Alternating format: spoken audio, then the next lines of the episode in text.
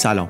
من علی بندری هستم و این اپیزود 84 روم پادکست چنل بیه و در شهریور 1401 منتشر میشه. اپیزود 84 روم اولین قسمت پادکست سریالی شکلتون.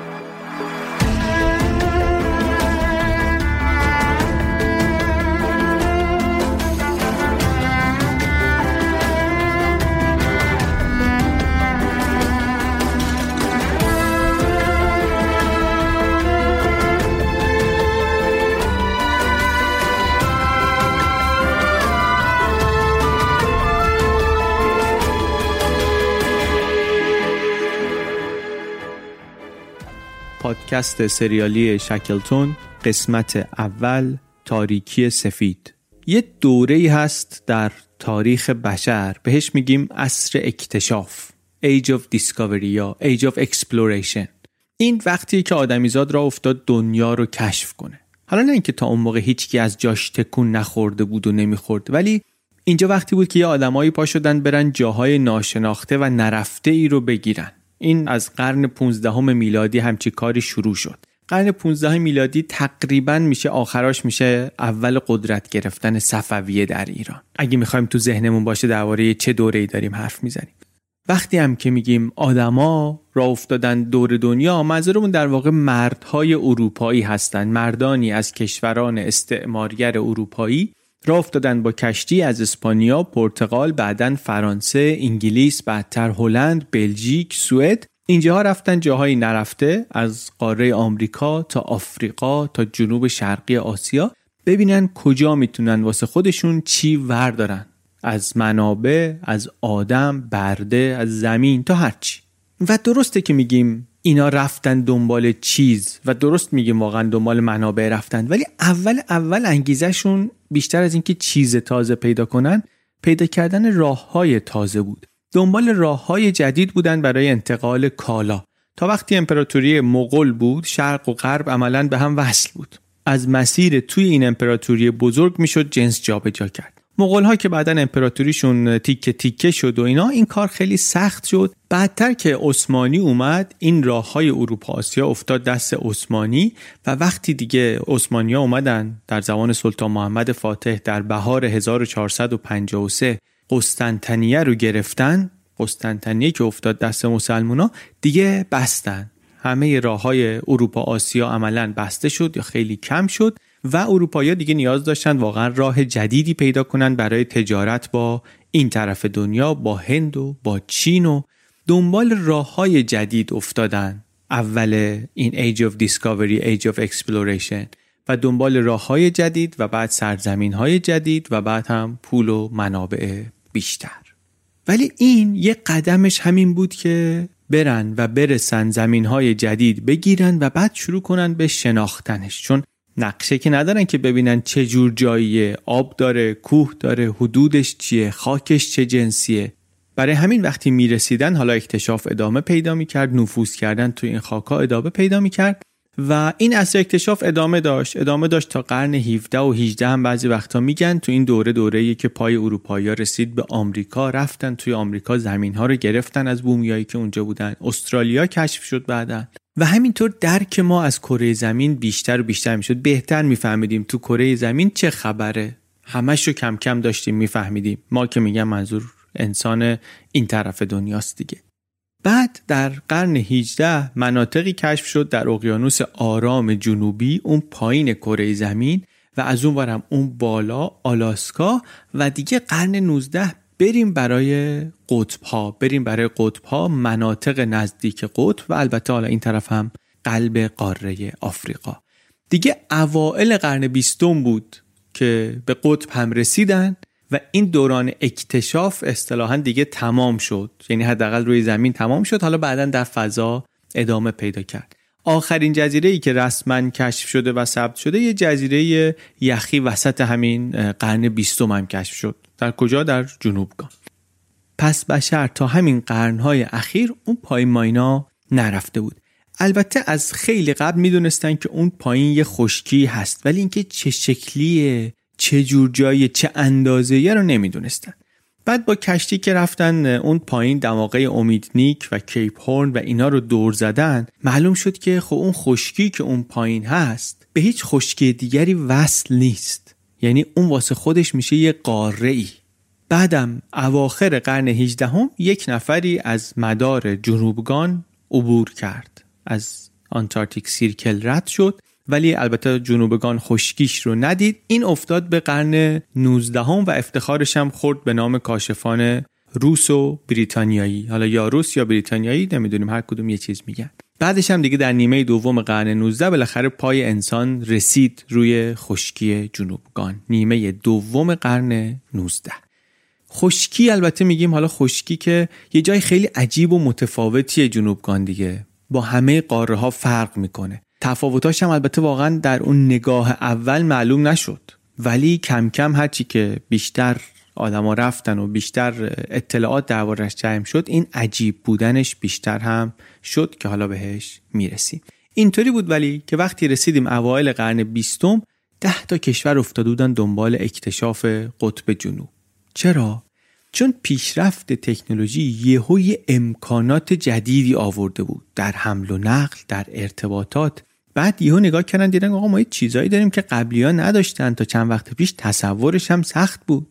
کم کم این مغز آدما رو برد به این سمت که پس چیزی دیگه جلومون رو نگرفته. می‌تونیم بریم کارهای نکرده بکنیم چیزایی که ذهنیتش و آرزوش خیلی وقت داشتیم فکر می‌کردیم شدنی نیست. الان روحیه های قهرمانانه پیدا شد برای جابجا کردن مرزهای توانایی انسان.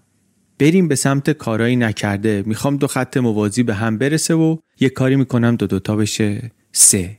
یه همچی روحیه‌ای گل گرفته بود و 120 سال پیش آدمای جاه طلب، روحهای جاه طلب، ملتهای جاه طلب همه کم کم دیگه قفلی زدن رو جنوبگان.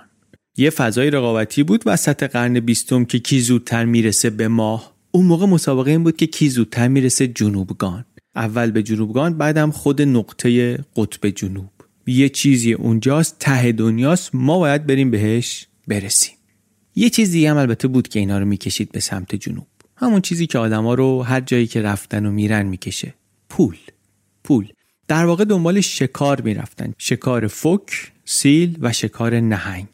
از این نهنگا مخصوصا روغن می‌گرفتن. روغنی که قبل از اینکه نفت انقدر زیاد بشه و پیدا بشه که چقدر کار کرد داره جاهای مختلف در واقع همین روغن نهنگ استفاده می‌شد برای روشنایی برای لامپا قرن 19 هم خیلی تجارت پر رونقی هم بود تجارت روغن نهنگ. استفاده های غیر از روشنایی هم البته داشت. روغن شفافی لوبریکنت خوبی بود. واسه انواع ماشین ها و دستگاه ها و مخصوصا یه اسپرم اویل بود که خیلی هم روون خیلی هم viscosity پایینی داره. با تغییر دما هم خیلی تغییر نمی‌کنه viscosity ش. اینو واسه ماشینکاری هر تفنگی هر ماشینی که بیرون در فضای باز می‌خواستن استفاده کنن خیلی چیز ایدئالی بود. سرد بشه گرم بشه همونقدر روونیش میمونه. و مثل خیلی چیزهای دیگه و وقتهای دیگه همین تلاش برای جمع کردن برای رسیدن به یک کالای خیلی سودمند یعنی طمع پول و ثروت آدمیزاد رو کشید به سمت پیشرفت. در این مورد به سمت جنوبتر و جنوبتر و جنوبتر رفتن در اقیانوس آرام و, و البته اقیانوس های دیگه. داستان ما هم در همچین فضایی در چنین دنیای اتفاق میفته و ماجرای یکی از معروفترین اسمایی هم هست که شهرتش گره خورده با پایان عصر اکتشاف پایان عصر طلایی اکتشاف. آقای ارنست شکلتون. آدمی که من 4 5 سال پیش که توی اپیزود جنوبگان چنل بی یه کوچولو اسمش اومد و یه خورده دربارش خوندم همون موقع گرفت منو. گرفت منو و واقعا هیچ وقتم دیگه ازش دور نشدم و دنبال فرصتی بودم که بیشتر برم بیشتر برم سراغش ببینم که واقعا کی بوده و چه کار کرده. این سریال جواب اون کنجکاویه که بذرش 4 5 سال پیش خلاصه کاشته شد.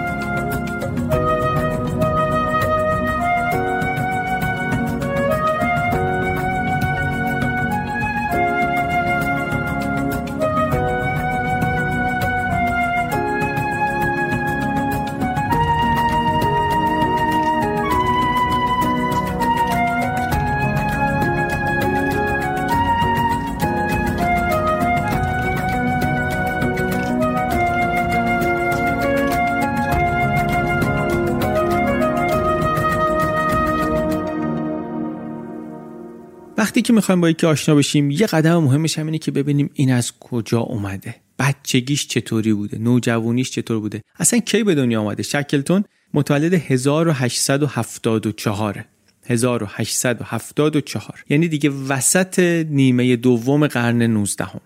یک انگلو آیریش به دنیا آمد ترکیبی انگلیسی ایرلندی به دنیا آمد و همون هم هویتش تا حد زیادی موند تا آخر عمرش. پدرشون هم همینطور بود انگلو آیریش بود کشاورز بود بابا جد اینا از انگلیس آمده بود این طرف آب. در ایرلند اولین مستعمره انگلستان ساکن شده بود و حالا دیگه اینا بعد از چهار پنج نسل جز این طبقه انگلو آیریش ها بودن. آدمایی که مزایاشون معایبشون خوشنامی بدنامی همشون در واقع ترکیبی بود. ترکیبی از انگلیسی بودن و ایرلندی بودن بود. همون اول زندگی شکلتون هم خورد به یکی از دفعاتی که کشاورزی در اروپا رفت تو بحران. این دفعه دلیلش از جمله دلایلش این بود که آمریکایی‌ها شروع کرده بودن مازاد تولیدشون رو صادر کردن. تا اون موقع حمل و نقل در آمریکا خیلی سخت بود خیلی گرون بود ولی الان دیگه وصل شده بودن از مزرعه ها و مرکزهای مختلف به بندرها و این کشاورزی رو نه فقط در ایرلند بلکه در بقیه اروپا هم خیلی جدی تهدید کرده بود. اینجا بابای شکلتون فهمید که کشاورزی دیگه رفت که بر نگرده البته دلایل دیگه هم داشت. شرایط داخلیشون هم به هم خورده بود. چشمانداز ناآرامی اجتماعی هم در ایرلند بود. دیگه ایشون با نه تا بچه زمین و فروخت و جمع کردن رفتن از اون جایی که بودن به دوبلین که اونجا ایشون درس داروسازی بخونه. مرد 33 ساله ای که نه تا هم بچه داره. یه خورده این بهمون میگه که تقریبا با چه روحیه ای طرفیم دیگه. رفت و درسش هم خوند و داروساز شد و بعد اومد یه خورده کار کرد. بعدش هم سال 84 1884 جمع کردن رفتن انگلیس. اول توی شهر کوچیکی و بعدم دیگه شکلتون 10 سال 11 سالش بود آمدن لندن.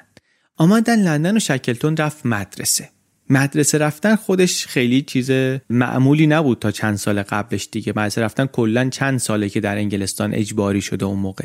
شکلتون هم اینطوری شد آمد رفت مدرسه و دانش آموز ممتازی که نبود هیچی. دانش آموزی هم بود که تقریبا خیلی کسی امیدی بهش نداشت که حالا مثلا یه درخششی می‌کنه. نه درس خاصی می‌خوند نه ورزش خیلی ویژه‌ای می‌کرد نه اهل بازی های تیمی بود خیلی. بیشتر سرش تو کار خودش بود و البته اینم تو شهرتش بود که همیشه آماده دعوا بود. پسر نوجوانی بود درد سرساز و تا حد زیادی معمولی. اهل دعوا بود از اون البته اهل کتاب و ادبیات هم بود. مخصوصا شعر. شعر خیلی می‌خوند و خیلی هم حفظ می‌کرد. به باباش برده بود اینو. چیز دیگه هم که می‌خوند و دوست داشت کتابای ماجراجویی بود. 20 هزار فرسنگ زیر دریا و اینجور چیزا و کلا اصلا ژول ورن مثلا. یه اتفاقی هم افتاد. همون موقع مادرش مریض شد. یه مریض عجیبی هم شد که درست نمی‌دونستن چشه. ولی از همون بچگی شکلتون تا چهل سال بعدش که مادرش از دنیا رفت توی اتاق بستری بود این خانم و عملا کاری نمی‌کرد. شرکتی در زندگی نداشت. بچه ها رو هم بابایه و مادر بزرگشون و زنان فامیل که نوبتی از ایرلند می اومدن پیششون اینا بزرگ می‌کردن. و یه نتیجه این بود که کلا شکلتون تو خونه بزرگ شد که دوروبرش بیشتر زنها و دخترها بودن تا اینکه مردی یا پسری بخواد باشه. حالا به اینم برمیگردیم. پس ما الان آخرای قرن 19 هم هستیم. امپراتوری بریتانیا در اوج قدرت و وسعت یک پنجم زمین دستشونه. از هر چهار نفر در دنیا میگن یه نفر رعیت ملکه انگلستانه و خیلی هم کار افتخار آفرینیه که یکی بیاد بره سرزمین های جدید کشف کنه و به خاک این امپراتوری اضافه کنه. حالا می‌خواد تو جنگل های آمازون باشه می‌خواد در دل آفریقا باشه سرچشمه های نیل و رود کنگو باشه می‌خواد تمدن گم شده هر کی هر جا بره. کسی اگه الان بتونه همچی کاری بکنه تا چند دهه دیگه هم شهرتش تضمینه هم ثروتش و هم خوشبختی و افتخارش. داستانای اینا داره توی کتابا و مجله ها و اینا چاپ میشه. شکلتون هم داره این داستانا رو می‌خونه. می‌خونه خوشش میاد بعد آدم خوش صحبتی هم هست. میاد واسه خواهراش تعریف می‌کنه تو خونه واسه همکلاسیاش تو مدرسه تعریف می‌کنه. کلا از اینایی بود که خوشچونه بود و خوش قصه هم تو تعریف کردناش این بود هم تو این بود که میگن تو مدرسه هر دفعه دیر می‌رسید معلمه می‌گفت چی شد دیر رسیدی؟ این یه قصه ای سرهم می‌کرد که انقدر قشنگ بود انقدر با هیجان بود معلمه نمی‌تونست قطعش کنه. یهو می‌دید اومده گیر بهش بده که چرا تاخیر داری؟ وضعیت این شده که همه با دهن باز نشستن قصه شکلتون رو گوش میدن. ایلندیا میگن یه رگی واسه قصه گفتن و سرگرم کردن دارن. اینا تو شکلتون جوان هم خیلی شاخص بود. از اینایی بود که کیف می‌کردن همه بشینن این واسهشون قصه بگه. تفریح دیگه هم البته نداشتن دیگه. مخصوصا هشتا خواهرش هشتا خواهر داشت. اینا جمع می‌شدن دورش این براشون قصه می‌گفت. یه قصه های خیالی می‌گفت که خودش قهرمان قصه بود. آره هفته پیش با دوستم رفتیم لندن. یه آتیشی گرفته بود در شهر می‌خواست همه شهر رو ببلعه. ما کمک کردیم من و دوستم دو تا مثلا بچه 12 13 ساله. جمع کردیم این ماجرا رو. بعد به پاس رشادت های ما مجسممون رو الان ساختن نصب کردن نزدیک فلان پله. هم همینطوری با دهن باز دارن گوش میدن لابد میگن ماشاءالله ماشاءالله چه چه برادری داریم ما. واقعا هم جزئیات می‌گفت. من حالا ملاحظه شما رو کردم دوتا جمله گفتم. ولی میگن اینطوری نمی‌گفت. انقدر جزئیات می‌داد انقدر حاشیه می‌رفت انقدر می‌گفت می‌گفت می‌گفت که اینا باور می‌کردن. یا حالا باورم نمی‌کردن انقدر کیف می‌کردن سوالی هم اگه براشون پیش اومد مطمئن جوابشون رو می‌داد. خیلی خلاصه داستانگوی خوبی بود. خیلی جذاب قصه تعریف می‌کرد از همین داستانم که تو کتاب بیوگرافیش آمده معلومه که این قصه گوی قهار خودش رو کجای قصه می‌خواست کدوم نقش و برازنده و در خور خودش می‌دید از همون بچگی معلوم بود چی دوست داره باشه. و چند دهه رو برای همین صرف رفتن به سمت همین هدف کرد.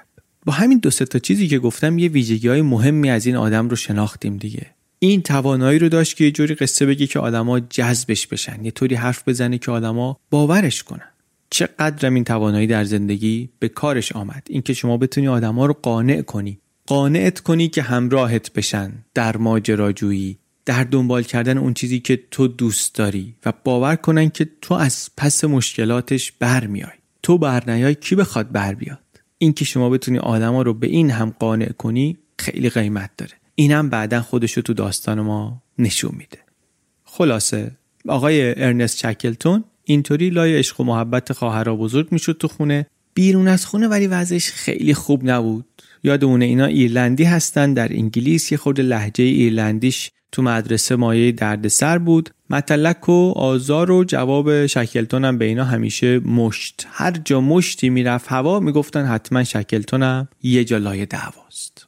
ترکیب این نامهربونی محیط و از اون ورم این داستانا رو خوندن و عشق ماجراجویی و اینها کم کم شکلتون رو متوجه و علاقمند دریا کرد. تا جایی که 16 سالش که شد یه روزی سر کلاس هندسه گفت این درسا بسه من دیگه می‌خوام برم دریا. باباش گفت چی؟ چی رو می‌خوای برم دریا؟ دریا رفتن می‌دونی یعنی چی؟ چقدر کار سختیه؟ بیا برو درس بخون دکتر شو بیا ور دست خودم وایس کار کن.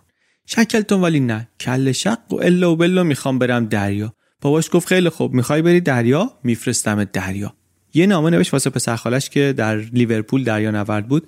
گفت آقا این ارنست ما رو می‌تونی بذاری روی کشتی دستشو بند کنی؟ فقط ببین می‌خوام یه کشتی باشه خشن باشه.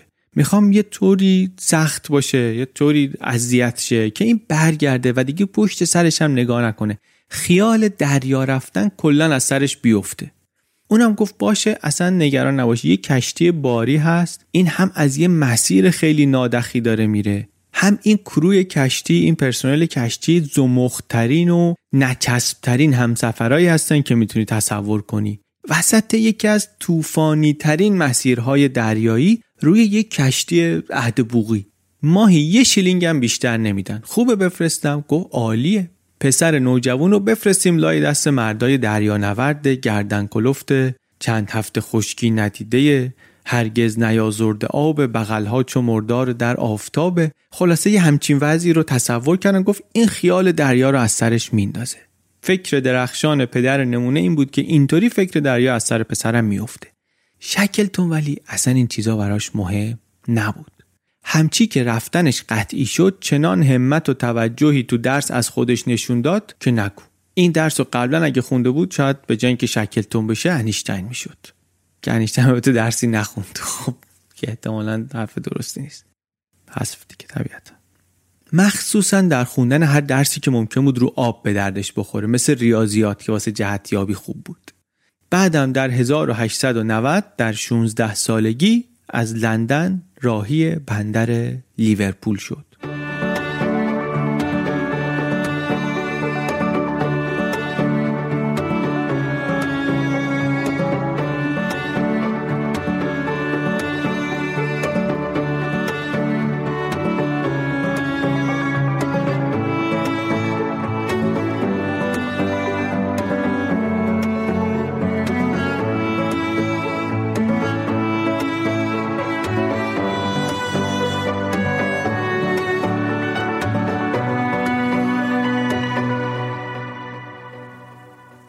رفت و رسید به اسکله و کشتی رو دیدی. کشتی که روزگاری واسه خودش کشتی بود مسافربری شیکی بود. الان ولی کشتی های بخار اومدن و این به حمل مسافر که هیچی به بار بردن تو مسیر درستم دستش نمی‌رسه. جایی کاری اگه بهش بخوره یه سفری مثل همین سفرهایی که کشتی های دیگه سراغش نرفتن. کشتی باری گفتن می‌خوایم 2000 تن بار بزنیم از لیورپول ببریم شیلی.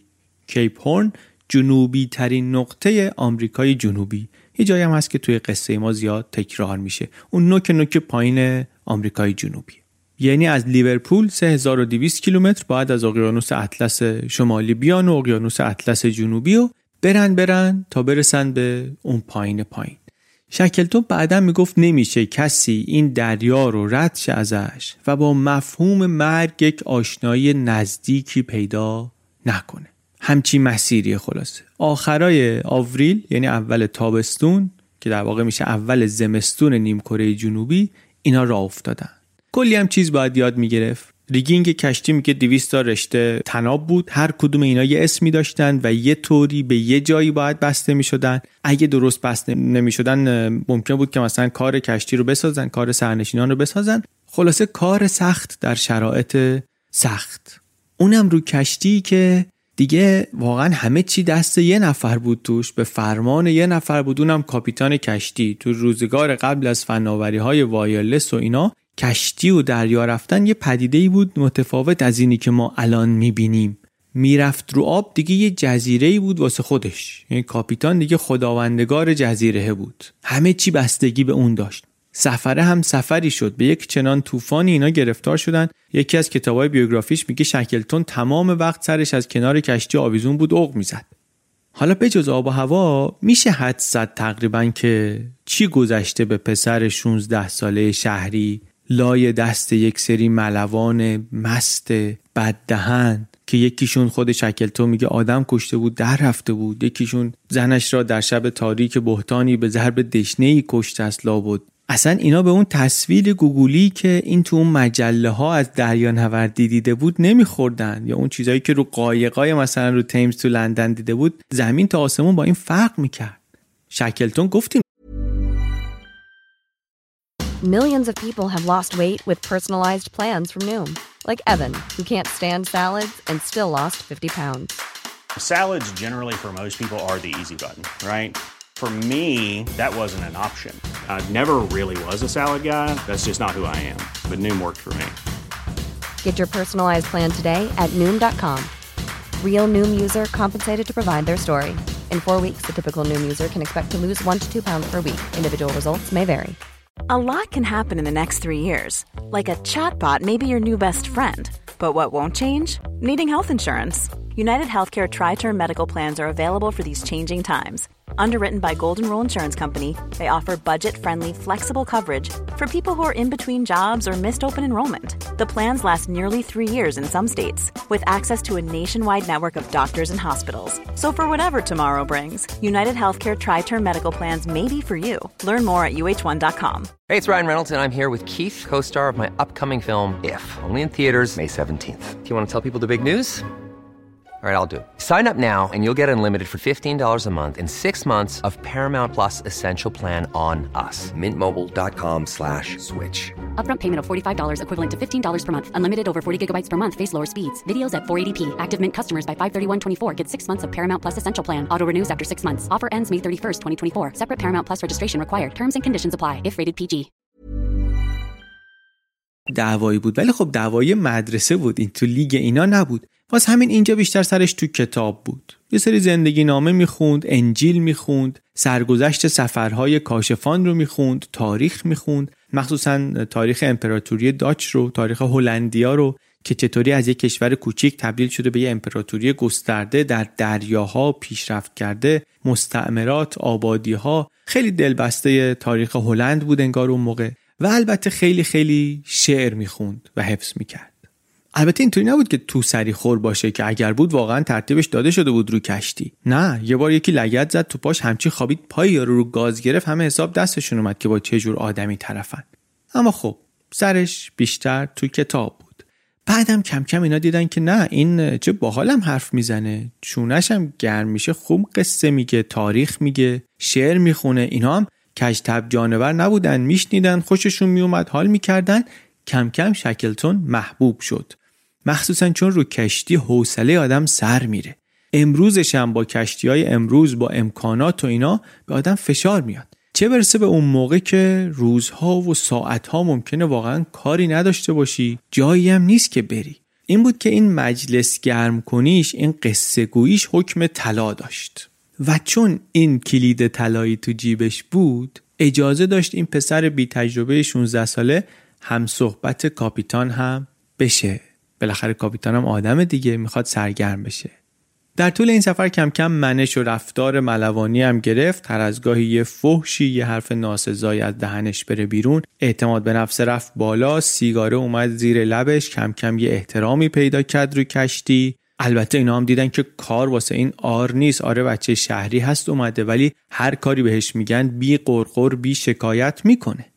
در سرتون ندم. یک سالی طول کشید. اینا رفتن و برگشتن و تو این یک سال شکلتون نوجوان پوستی کلفت کرد و شخصیتش یک قوامی پیدا کرد که وقتی برگشت گفت که نه من رو حرفم هستم. گفتم می‌خوام برم دریا می‌خوام برم دریا می‌خوام دریا نورد بشم. باباشم اینو که دید گفت این دیگه مردی شده و می‌تونه واسه خودش تصمیم بگیره. چششم بسته نیست. من نرفته از دریا میترسم. این رفته و سختی کشیده و میگه می‌خوام برم. اگه می‌خواد بره بزو بره. و خلاصه اینطوری شکلتون دریا نورد شد. دریا نورد شد و یه سفر دیگه هم رفت شیلی با همون کشتی از کاردیف ول سفر کارآموزی که این هم سفر خیلی چغری شد باز. رفتن دوروبر کیپورن هوا طوفانی بود یکیشون پرت شد تو آب. اوورپورت شد افتاد تو آب رفت که رفت. بقیه هم وضع داغون. در طول سفر شکلتون انقدر طولانی مدت لباس خیس پوشیده بود کمردردی گرفت که انداختش روی تخت مدتی. و آخرش هم وقتی رسیدن شیلی مریض شد. مریض شد افتاد. کاپیتان خیلی سختگیر و تندی هم داشتن این سفر. اینم براش خیلی آموزنده شد. هم دریا و دیسیپلین و هم آدم شناسی و و کم کم هم تو این سفر فهمید که بزرگترین سختی کار دریا چیه. فهمید که بزرگترین چالش رو کشتی سر رفتن حوصله است. رو آب که هستی بیکاری سمه. واقعا سمه. و این تجربه ای شد که بعدا هم در ساختن شخصیت و مهارت خودش به کارش آمد هم بعدا برای آدم پیدا کردن واسه سفرهای خودش. سفر سومش هم به مقصد هند بود. این بار از دماغه امید نیک رد می شدن پایین آفریقا دوباره اسیر طوفان شدن دکل کشتی شکست. بعد از هند استرالیا بعد از استرالیا شیلی.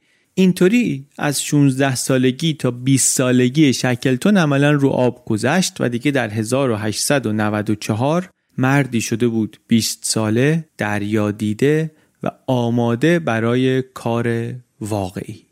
یه سرم امتحان داد و رفت کم کم توی کشتی بخاری افسر سوم شد. الان می‌رفتن ژاپن یا می‌رفتن شیلی. کابین خودشو داشت. بعد دو سال بعد دوباره امتحان داد. مدرکی گرفت که دیگه بعد از اون می‌تونست رو هر جور کشتی بریتانیایی هر جای دنیا بره کار کنه. رفت یه مدتی ژاپن می‌رفت میومد بعد دوباره شد افسر اول توی یه کشتی شیکان پیکانی تر که مسافر می‌برد به آفریقای جنوبی.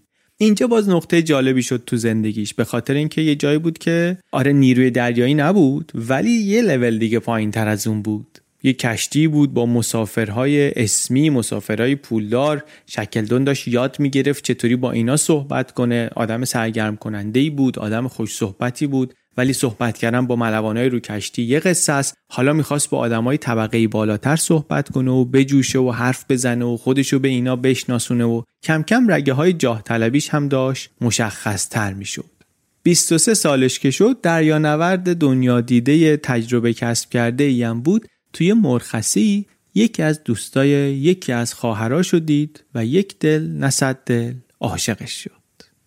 امیلی دورمن دختر باهوشی بود. دختر قوی بود دختر مستقلی بود با پدری ثروتمند. شیش سالی هم از شکلتون بزرگتر بود و در نگاه شکلتون همه چیزهایی که یک زن باید می داشت رو داشت.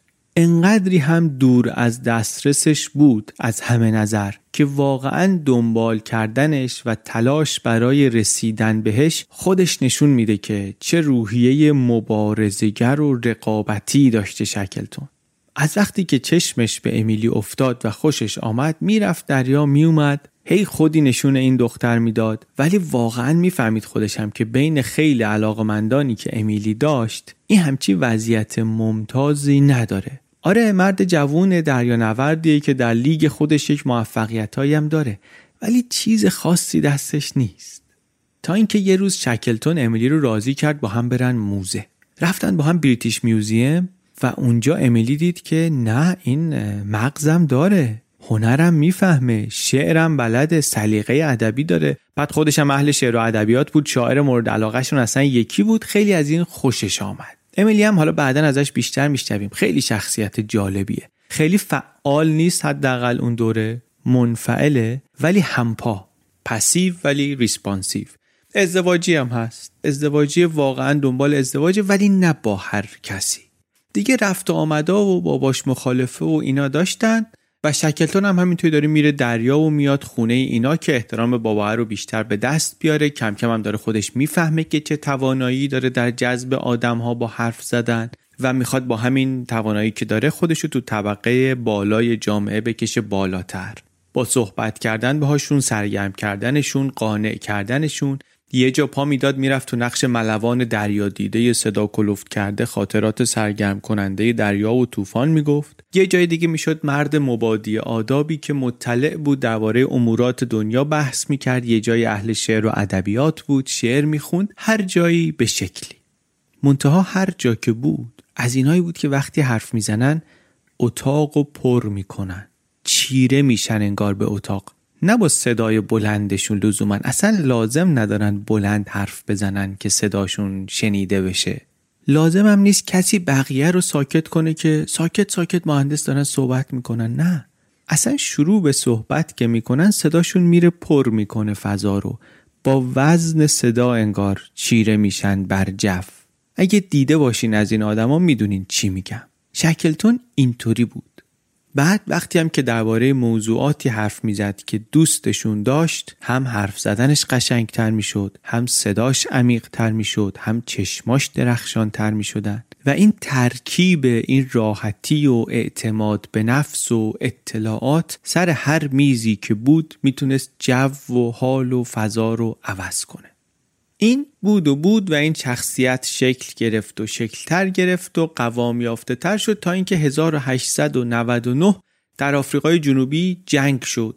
The Boer War بین بومیان اونجا و انگلیس که خودش ماجرای مهم و مفصلی و مناسب برای جای دیگه اینجا ولی قصه اینه که شکلتون اون کشتی که کار می‌کرد دیگه حالا به جای اینکه مسافرای آنچنانی ببره سلاح و سرباز و اینها می‌برد به آفریقای جنوبی و خب البته با لطیف خاطره هایی که داشت این سربازا رو خوب سرگرم می‌کرد و با خود سربازا هم میشه صحبت می‌کرد و از اونها هم یه چیزهایی می‌گرفت اطلاعاتی جمع می‌کرد.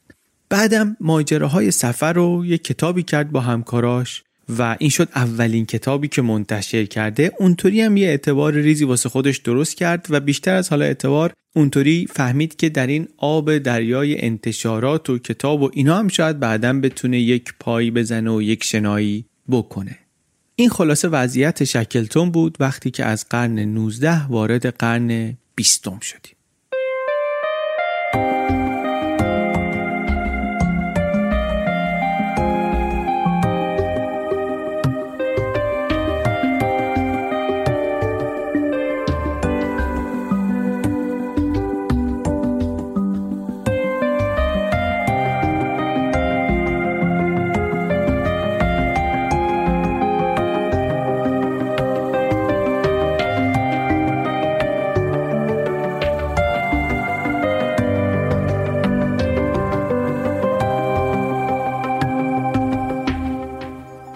پس داریم درباره سالهای 1901 رقمی صحبت می‌کنیم. ابتدای قرن بیستم بریتانیا یک پادشاهی داشت به نام ادوارد هفتم. ملکه ای داشت به نام ملکه ویکتوریا. 1901 ایشون از دنیا رفت و ادوارد هفتم که پسر بزرگش بود شد پادشاه. تا 1910 هم پادشاهی کرد و دوران ولیعهدیش خیلی طولانی بود ولی پادشاهی کوتاهی داشت. شاه عجیبی هم بود. چون دوره سلطنتش با خیلی از داستانایی که ما اینجا میگیم ارتباط داره فکر کنم چند دقیقه دربارش صحبت کنیم. یه قلمه عجیبیش این بود که با همه خانواده سلطنتی اروپا فامیل بود. بهش اصلا می‌گفتن عموی اروپا. البته خاندان سلطنتی بریتانیا کلا خیلی تو هم ازدواج فامیلی می‌کردن همیشه. ولی این الان دیگه خیلی وضعیت جالبی شده بود. هم قیصر ویلهلم دوم امپراتور آلمان برادرزادش بود. هم نیکولای دوم تزار روس.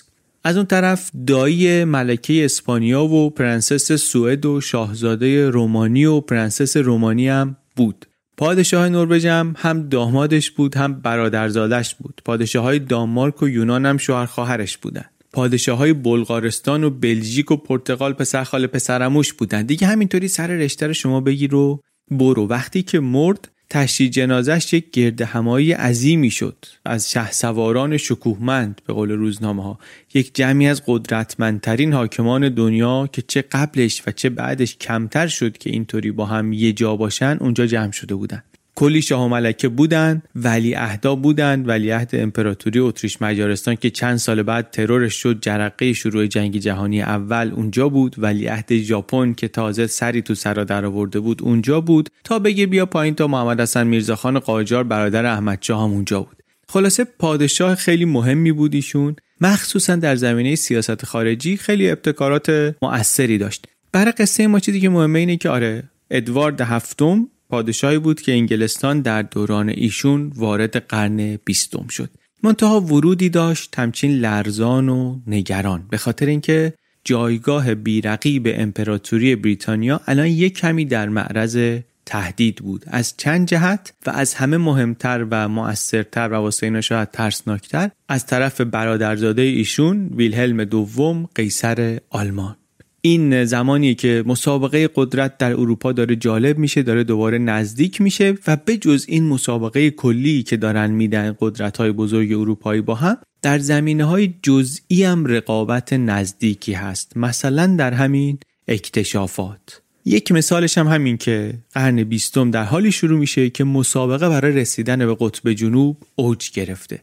مسابقه اصلی هم بین انگلیس و نروژ و آمریکا. مسابقه در اوج انگلیس هم نگرانه که نتونه برنده بشه و ما در یک همچین فضایی می‌رسیم به سفر اولی که توی این سریال می‌خوایم تعریف کنیم سفر معروف و تاریخی Discovery. البته اسم سفر اسم دیگری داشت ولی معروف به Discovery و در واقع تلاش امپراتوری بریتانیا بود که این جایزه افتخارآمیز رو اضافه کنه به کلکسیون خودش. رقابت هم هست. گفتیم رقیبای اصلی کیان ولی بالاخره بلژیک هم داره میره اکتشاف سوئد هم داره میره خود آلمان هم داره میره. ما یه وقت اینطوری جا نمونیم. دنیا هم اینطوریه که یادمون باشه اینا دارن اکتشاف می‌کنن در پایان عصر اکتشافات. به خاطر اینکه دیگه بیشتر چیزا کشف شده الان. ولی سه تا قله هست میگن که اینا مونده و افتخار داره و هنوز بشر بهش نرسیده. سه تا نقطه هست یکی جنوبی ترین نقطه قطب جنوب. یکی شمالی ترین نقطه قطب شمال. و یکی هم مرتفع ترین نقطه قله اورست. بریتانیایی هم یه خورده فاز این دارن که اینا افتخاراتی که باید به ما برسه. یک انجمن سلطنتی جغرافیایی هم داشتن The Royal Geography Society. این به اسم RGS توی قصه ما خیلی تکرار میشه ما بهش میگیم RGS انجمن سلطنتی جغرافیایی. این یک انجمن مهمی بود در بریتانیا. خیلی دنبال این قصه بریم اکتشافات قطبی بکنیم بود. یک آقایی هم اون موقع رئیس این RGS بود که خودش یه تلاشی برای سفر به جنوبگان داشت نیم قرن پیش و علاقه داشت. الان هم افتاده بود دنبال اینکه پول جمع کنه یک سفر اکتشافی به قصد رسیدن به قطب جنوب اینا راه بندازن. آقای کلمنت مارکام. این پول جمع کردنم پول جمع کنه برای سفر یه چیزی من میگم یه چیزی شما میشنوید. این سفر قطبی با اون امکانات ابتدایی و شرایط سخت و علامت سوالای بیشمار همه سختیاش یه طرف این پول جمع کردن براش یه طرف. به خاطر اینکه سفر سنگینیه کار یه هفته دو هفته نیست که بیش از دو سال اینا ممکنه در سفر باشن. چرا؟ به خاطر اینکه شما یه طوری باید بری که تابستون رو دریا باشی فقط. زمستون به دریا نخوری. بعد داری از نیمکره شمالی از بالاهای نیمکره شمالی میری پایین ترین جای نیمکره جنوبی دیگه. پس باید یه جوری آخرای تابستون خودت را بیفتی در نیمکره شمالی. که وقتی نیمکره جنوبی هم می‌رسی اونجا تابستون بشه هر دو نیمکره رو در تابستون طی کنی و برسی پایین. خب پس اینطوری شما همه تابستون رو دریا نوردی کردی تا رسیدی پایین. ولی با این وضع وقتی برسی پایین که نمی‌تونی را بیفتی به پیاده روی در جنوب گان چون اونجا زمستون شده تابستونش تموم شده. پس باید زمستون رو بمونی در جنوبگان صبر کنی دوباره تابستون بشه اون موقع بزنی به راه. برای اینه که سفر طولانی میشه. بعد یه سوال بزرگم اینه که خب در طول اون زمستون کجا بمونی؟ بمونی رو کشتی که می‌خواد محاصره بشه با یخا؟ یا اینکه نه پیاده شی. اگه پیاده شدی کشتی رو چیکار کنی؟ حالا به اینا می‌رسیم که هر کسی با این سوالات چه برخوردی کرد. ولی همین نشون میده که سفر سفر کوتاهی نیست. شیرین دو سال رو باید حساب کنی که اونجایی. برای همینم هست که گرون میشه. اونجا اون موقع برآورد کردن گفتن 100 هزار پوند اون موقع هزینهش میشه. به پول الان میشه معادل 14 میلیون پوند. راحت نبود قانع کردن دولت که بیا پول خرج کن ما بریم قطب جنوب رو پیدا کنیم. در حالی که از اون ور مثلا آلمان داره نیروی دریایی می‌سازه از این ور اینا هند و مصر و چین و اینا رو دارن سر تا سر دنیا منافع دارن کار دارن و موقعیتشون هم داره اونجاها تضعیف میشه یه جاهایش حداقل. اینا می‌گفتن ما این هزینه ها رو باید بذاریم جاهای دیگه بکنیم. واسه همینم چند سالی گذشت و این پول جمع کردن خیلی کند پیش می‌رفت. تا اینجایی که خبر رسید که یک نروژی پاش رسیده به جنوبگان. بعد خبر اومد یک کشتی بلژیکی در زمستون از مدار جنوبگان عبور کرد و زمستون رو اون پایین موند. بعد گفتن آلمان داره کشتی میفرسته جنوبگان. بعد یه مؤسسه خصوصی تو خود بریتانیا شروع کرد پول جمع کردن تا اینکه دیگه ستاره بخت این آقای مارکای رئیس RGS درخشید و شاهزاده ولز همین آقای ادوارد هفتم که کمی بد شد پادشاه انگلستان ایشون هم شخصا اومد پشت پروژه و پتریان شد. و وقتی خانواده سلطنتی آمدن پشت کار دیگه دولت هم نتونست بیشتر تعلل کنه. دولت هم اومد حمایت کرد و اینطوری پول این سفر اینها جور شد. یعنی بعد از یه چیزی حدود 50 60 سال توقف بریتانیایا دوباره می‌خواستن برن به قصد مناطق جنوبگان هدفم چیه؟ رسما صحبتی از اینکه بریم برسیم به قطب نیست. حرف اینه که بریم جنوبگان ببینیم مثلا چیه. ببینیم مشخصات فیزیکیش چیه جغرافیاش رو شناسایی کنیم. مثلا تخت کوه جزیره جزیره است. چیه؟ جنس صخره رو ببینیم اطلاعات زمین شناسی در بیاریم. اطلاعات دست اول اینطوری از سرزمین های ناشناخته تقریبا همه شاخه های علم رو می‌تونست ببره جلو دیگه. پول که جور شد و یه برنامه کلی که در اومد گفتم خب حالا ببینیم واسه چنین عملیاتی چه جور رهبری می‌خوایم. یه رهبری انتخاب کنیم و اون شروع کنه دیگه کشتی انتخاب کردن و تیم چیدن و اینها. دو جور نظر هم هست. یه دعوایی که توی تمام سفرهای مشابه اون موقع هست و اساسی هم هست که این سفر ما آیا یک سفر اکتشافی جغرافیاییه یا یک سفر علمیه؟ هدف اصلی چیه؟ اگه هدف علمیه باید یک دانشمندی بشه رهبر عملیات. کاپیتان کشتی می‌تونه یه نفری از نیروی دریایی باشه. این اوکیه. ولی ایشون در عمل فقط راننده که داره این دانشمندا رو می‌بره سر کارشون. اما یه گروه دیگه می‌گفتن نه این یه سفر اکتشافی جغرافیاییه و تحت رهبری نیروی دریایی انجام میشه. ولی ما چون داریم اونجا میریم چند تا دانشمندم می‌تونیم با خودمون ببریم که مثلا یه سری اکتشافاتی اونجا انجام بدن نمونه برداری های اونجا بکنن دانشمندا هم باشن یه خدمتی هم به علم کرده باشه. ولی هدف اون نیست. هدف اینه که ما داریم برای کار اکتشافی و کار جغرافیایی میریم. و عملیات انقدر عملیات بزرگیه انقدر مهارت لازمه ارگانایز کردنش اجرا کردنش که کارش فقط از نظامیا برمیاد. کما اینکه بعدا اکتشافات هیمالیا رو هم خیلیاش رو نظامی ها انجام دادن. رهبر عملیات به همین خاطر یاده می‌گفتن باید یک افسری باشه از نیروی دریایی کشتی نیروی دریایی پرسنل همه از نیروی دریایی چند تا دانشمندم با خودمون می‌بریم. اینا دو تا نگاه روبروی هم بود. آقای رئیس آرجیس آقای مرکام تونست حرف خودش رو اینجا به کرسی بشونه و یک افسر 33 ساله ای از نیروی دریایی رو که خودش هم باهاش نزدیک بود و زیر بالا پرش رو گرفته بود آورده بود بالا بذاره رهبر عملیات. آقای رابرت سکات یک مردی جوان از خانواده دریا نورد مرد دریا آدمی باهوش یه خور دست به قلم شخصیتی محکم و البته بدون تجربه سفر اکتشافی و شاید از اون مهمتر ناآشنا با یخ در سال 1900 انتخاب شد به عنوان رهبر این سفر اکتشافی. مهمترین فاکتور هم در انتخاب ایشون همون موقع گفتن که جوانیش بوده گفتن رهبر از نیروی دریایی باشه ولی تعدادی از پرسنل می‌تونن از ملوانان تجاری باشن یعنی که روی کشتی تجاری کار می‌کردن و تعدادی هم که دانشمند میرن یه تعدادی هم افسر نظامی برن. کشتی هم کشتی شد به نام دیسکاوری. کشتی بود که دیوارهاش روی خود زخیمتر هم ساخته بودن. با تصمه های فلزی این سازه چوبیش رو مستحکمتر هم کرده بودن تقویت کرده بودن که یخهای اطراف جنوبگان حریفش نشن. کشتی ولی کشتی چوبی بود فلزی نبود. چوبی بود به خاطر اینکه فلزی زیاد سفت می‌شد. انعطاف پذیری چوب رو لازم داشتن در برابر یخها. سوختش هم زغال بود یعنی سوخت اصلیش زغال بود. کشتی هایبرید بود. بادبان هم داشت. به خاطر اینکه برای این سفر طولانی نمی‌شد همش رو زغال حساب کنن. جا برای این همه زغال نداشتن. یک سالی رو خلاصه اینا داشتن آماده می شدن برای سفر و چیز یاد می گرفتن. حالا درباره خود منطقه که اطلاعات و تجربه زیادی نبود ولی آقای اسکات باید میگشت همونی رو که بود جمع می‌کرد و میبلعید و بهش فکر می‌کرد و, و بعد تصمیم می‌گرفت. تصمیمای مهم می‌گرفت در برنامه ریزی مثلا اینکه مثلا حیوان. حیوان چه کار کنن؟ ببرن نبرن چی ببرن؟ یه سفر ایشون رفت نروژ دید که اونجا میگن واسه همچی سفر طولانی و سختی باید سگ با خودت ببری. ایشون یه خورده داشت به پونی هم فکر می‌کرد به اسب پونی هم فکر می‌کرد. می‌گفت از سیبری پونی بیاریم که در برابر سرما مقاومه با همون میریم. نروژیا گفتن که ما سگ رو توصیه می‌کنیم اما حواستون باشه که سگ واسه زمین صاف خوبه. یه خورده زمین تپهی و اینا بشه خیلی کار سگ سورتمه نیست. خودتون باید بکشید سورتمه ها رو. جنوبگان رو ما نمی‌دونیم نرفتیم اونطوری توش ولی به هر حال ممکنه که سنگی صخره ای باشه. ولی روشی که نروژیا توصیه کردن همین بود که بارتون رو بذارید دو سورتمه ها بدین سگا بکشن و این بارتون حواستون باشه که شامل غذای شما هم هست دیگه. یعنی اصلا یه بخش زیادی از بارتون همونه غذایی که تو این مدت می‌خواین بخورین. چون برنامه اینطوریه که شما روزها و هفته ها و ماه ها باید رو یخ رو برف برین. و غذاتون رو باید با خودتون ببرین دیگه.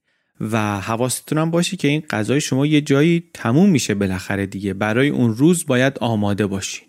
گفت آماده باشم یعنی چیکار کنم؟ گفت آماده باشی دیگه از اون نظر. گفت از چه نظر بابا؟ بگو من طاقتشو دارم. گفت اونجایی که دیگه غذاها تموم میشه و اینا شما باید همین سگایی رو که غذاتو تا اینجا آوردن تبدیل کنی به غذات و در پایان کار همین سگا رو بکشی و بخوری در محله پایانی. گفت هرگز و هرگز. اسکات اصلا آدمی نبود که همچین چیزی رو بپذیره. آدم حساسی بود. آدم غیر حساس رو هم این فکر اذیت می‌کنه چه برسه به ایشون که واقعا آدم حساسی هم بود. یه گیر دیگه هم البته اینا با سگ داشتن. اونم این که این آقای رئیس RGS که صاحب اصلی پروژه بود کلا مخالف سگ بود. یعنی مخالف حیوان بود. می‌گفت اکتشاف واقعی اونی که رو پای خودت بری. حیوان چیه؟ کاوشگر جنتلمن انگلیسی با تکه بر نیروی انسانی باید برسه به قطب جنوب. با حیوان بریم که دیگه هیچی دیگه. شبیه این فازو بعدا هم سر اورست رفتنم داشتن که با اکسیژن بریم اورست که حساب نیست که. البته ایشون آخرش رضایت داد و قرار شد که اینا سگ ببرن. سفارش دادن یه سگای از روسیه بیان واسه برنامه. و خلاصه منظور این که همین انتخاب حیوان و بررسی و مطالعه و اینا یکی از مثلا کارهایی بود که در این یک سال آقای اسکات مشغول انجام دادنش بود. یه کار دیگرش هم جمع کردن تیم بود. بیشتر تیم از نیروی دریایی آورد. البته گفت اینا دیسیپلین دارن نظم میپذیرن فرمون می‌برن. منم کار کردن با این قماش آدم رو خوب بلدم. بیشتری ها رو از اونجا آورد ولی استثنا هم داشت. یعنی غیر نظامی هایی آوردن از کشتیرانی تجاری کشتی های تجاری و اضافه کردن به تیم. اینجاست که قصه Discovery برخورد می‌کنه به قصه آقای ارنست شکلتون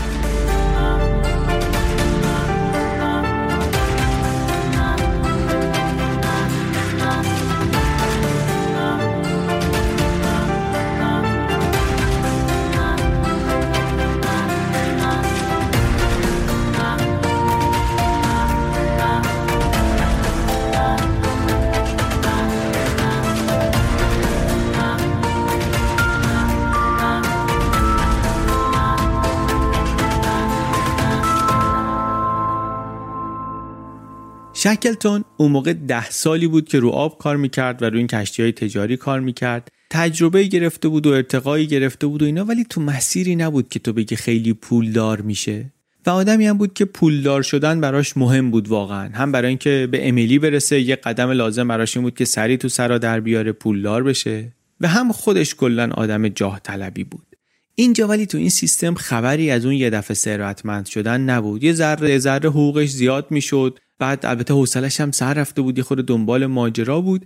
تو همین دوران یه بار رفت سخنرانی یه نروژیه که آدم ماجراجویی بود و رفته بود یه مدت استرالیا زندگی کرده بود و اینا. بعد توی سفری با یه کشتی رفته بود سمت جنوبگان ببینن نهنگ کجا میشه شکار کرد. و شده بود یکی از کسانی که اولین کسانی که پا گذاشته بودن رو قاره جنوبگان. و انقدر خوشش آمده بود که گفته بود من می‌خوام بیام بشم اولین کسی که زمستون رو در جنوبگان سپری می‌کنه.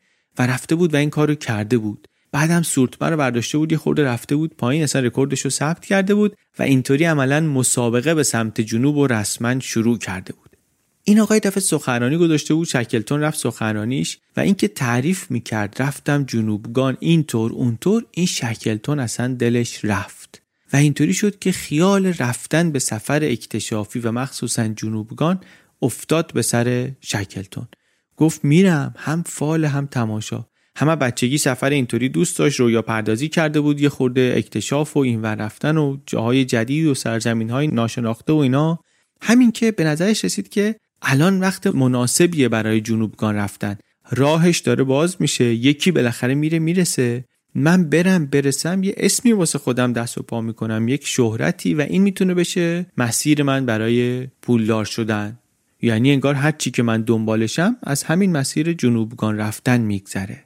آوازه این برنامه RGS هم به گوشش رسید بعد خبر رو که دید که اسکات جوان شده رهبر سفر و اینا میگن که نیروی جوانی برای ما مهمه و اینا گفت کی بهتر از من؟ این همون فرصتی که من دنبالش بودم. اگه اسکات می‌تونه چرا من نتونم؟ آره اون از من با تجربه تر هست. سالهای بیشتری بوده رو دریا. ولی از نظر اینکه چقدر دریا نوردی کردیم چند مایل دریا نوردی کرده بودیم رکوردمون شبیه همه.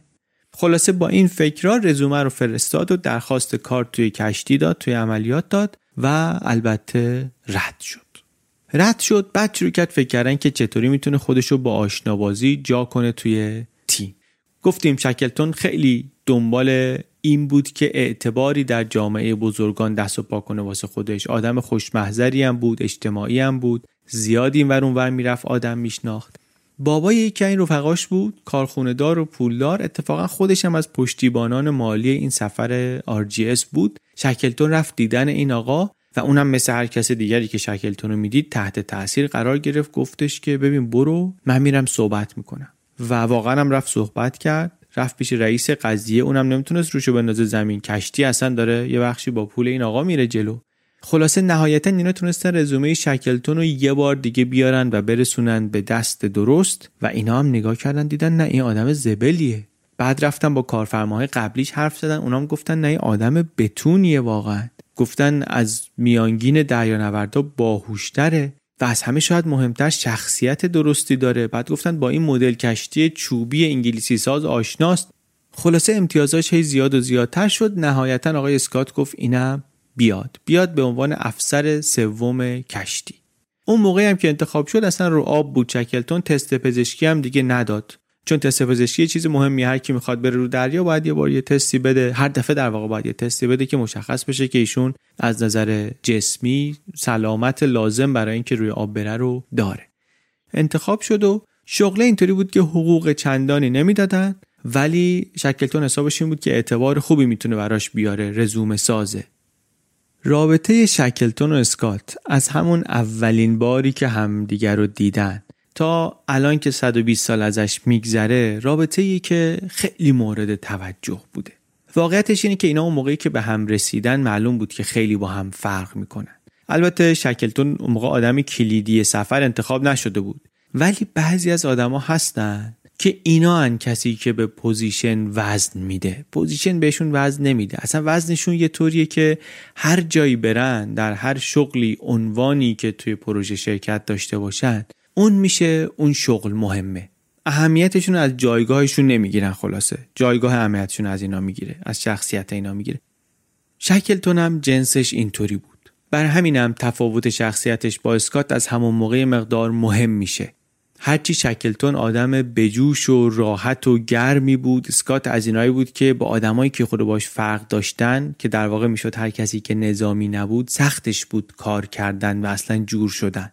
شکلتون تو بار لبه بندنم با ملوانا میشست خاطره می‌گفت بعد با دانشمندای کشتی هم دمخور بود با همه حرف می‌زد میخندید. با همه واقعا. یه بار در کشتی رو وا کرده بودن یه جایی توی بندری که مردم بتونن بیان کشتی رو ببینن. بعد یه خانم ثروتمندی هم اومده بود و انقدر شکلتون خوشمزگی کرد انقدر خوب توضیح داد و خوب معرفی کرد همه چی و اینا. خانم هزار پوند درجا به سفر اینا اهدا کرد. درجا. و اینا هم همون موقع پوله رو برداشتن رفتن باهاش یه بالون خریدن. یه بالون خریدن گذاشتن تو کشتی که اگه رسیدن به جایی که دیگه کشتی نمی‌تونست بره جلو این بالون هوا کنن بتونن حداقل یه دید خوبی از بالا روی جنوبگان بگیرن. ولی اینو مثلا به خاطر اون خوشمحضری شکلتون داشتن. شکلتون از این نیمه پر لیوانیا بود پر انرژی پر ایده. اسکات از اون ور همیشه میگن لبه چاه افسردگی. آدمی بود حرف گوش کنه باباش بود اسکات موتی خیلی معمولی واقعا. و البته افسر خیلی خوب یا اینایی که میگیم نه به این معنی که آدم شایسته نبود. افسر حتما بسیار شایسته ای بود. داریم تفاوتاشون رو میگیم. شکلتون از اون ور یاقی و راه خودشو بره و و البته هر دوتا آدمای جاه طلب هر دوتا دنبال اون جایزه و افتخار و شهرت و ثروتی که موفقیت در سفرهای اکتشافی جنوبگان می‌تونست بیاره. و همون اولین باری هم که همدیگر رو دیدن من دیدم توی یه کتابی همدیگر رو ورانداز کردن تو اون جلسه جفتشون فهمیدن که شخصیت اون یکی چطوریه و چقدر قویه چه شخصیت قویه و چقدر شخصیت متفاوتیه. من خیلی فکر کردم که اون جلسه مثلا چقدر خوب بود که اون جلسه رو بودم چقدر خوب بود که می‌تونستیم اون جلسه رو یه طوری ببینیم. انقدر فکر کردم یه دفعه چند هفته پیش یه شب خواب این جلسه رو من دیدم. خواب دیدم که توی یه اتاقی شکلتون و چیز شکلتون و سکات نشستن دارن با هم صحبت می‌کنن همین جلسه مصاحبه است. حالا شاید بعدا قصهش یه جایی تعریف کردیم. یه اتفاق جالب دیگه که در این مقطع افتاد این بود که شکلتون دعوت شد به انجمن فراماسونری که خب فرصت های خیلی خوبی براش می‌تونست درست کنه. یه کسی دعوتش کرد فراماسونری می‌دونیم شما با دعوت فقط می‌تونی بری و اینم رفت و عضو فراماسونری شد. که از یه نظره نگاه کنی خیلی هم طبیعیه دیگه. جوون جاه طلبیه که می‌خواد پله های ترقی رو دوتا یکی بره بالا.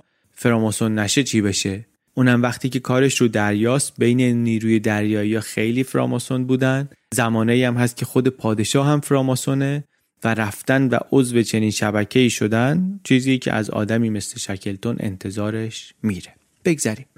خلاصه اینا با همه شباهت ها و تفاوت ها اندک اندک جمع مستان دور هم جمع شدن. شدن یه تیمی متشکل از 6 تا افسر 5 تا دانشمند و محقق و 27 تا دریانورد در تیم دیسکاوری. بعدم دوم آگست 1901 با بدرقه ادوارد هفتم پادشاه انگلستان که چند ماهی بود اون موقع جانشین مادر مرحومش شده بود راهی دریا شد. مردمم با هیجان امیدوار که اینا برن و افتخار رسیدن به قطب جنوب و کشف سرزمین های جدید برسه به ملت بریتانیا رو عرشه امروز بدرقه شکلتون ایستاده کنار بقیه اعضای تیم در مقابل شاه و ملکه که اتفاقا ملکه توجه خاصی هم به شکلتون کرد و یه لحظه احتمالا به خودش میگه که خیلی راه اومدم.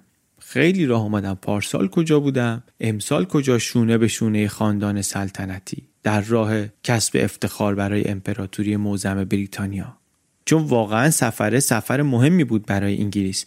ملکه بعد از 64 سال مرده بود جنگ در آفریقای جنوبی خوب پیش نرفته بود در اروپا تهدید آلمان داشت همینطور جدیتر و جدیتر می‌شد. الان عملیات صلحآمیز اکتشافی رو موفق شدن یه چیزی بود که واقعا ملت هم به اندازه حکومت و شاید بیش از حکومت لازمش داشتن. یک پیروزی یک افتخاری یه بهانه‌ای برای اینکه قانع بشن که ببین کار ما تموم نشده. ما هنوز هستیم هنوز سریم هنوز برنده ایم پرچم هنوز بالاست. بر همین سفره از نظر ملی هم سفر خیلی مهمیه.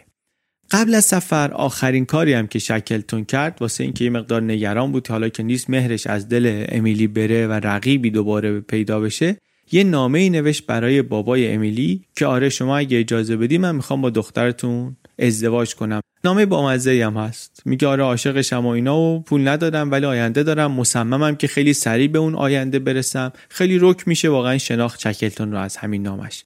چرا نامه رو به امیلی نوشت به باباش ننوشت؟ رسوم زمان گذشته در طبقات آریستوکرات انگلیسی و خلاصه یک همچین فضایی بین اینا بود.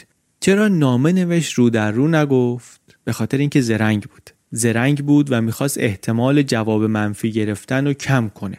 گفتش که وقتی من رفته باشم این موج مثبت اخبار بیاد و امیدواری جامعه و احتمال موفقیت و شهرت و اینا احتمال اینکه جواب مثبت بگیرم بیشتره. خودش هم اگه خیلی دلش با من نباشه وقتی به من به چشم یک قهرمان بالقوه وطن نگاه بشه نگفتن به هم سختتر میشه. بعدش هم رو در رو نیست. مثلا میگه مردم چی میگن؟ من اگه این رفته مثلا برای وطن فداکاری کنه من از اینجا دلشو بشکنم چی میگن؟ با این فکر خلاصه نامه نوشت و داد. جواب نامه رو کجا می‌گیرم؟ جواب نامه رو نیوزیلند می‌گیرم چون اینا باید میومدن تا آفریقای جنوبی. از اونجا می‌رفتن نیوزیلند از نیوزیلند می‌رفتن جنوبگان. گفت جواب نامه رو بفرستن به نیوزیلند و گفت حالا تا ما برسیم اونجا امیدواریم که جوابم مثبت شده باشه. با چنین حالی خلاصه و با چنین آمادگی هایی زدن به دل دریا.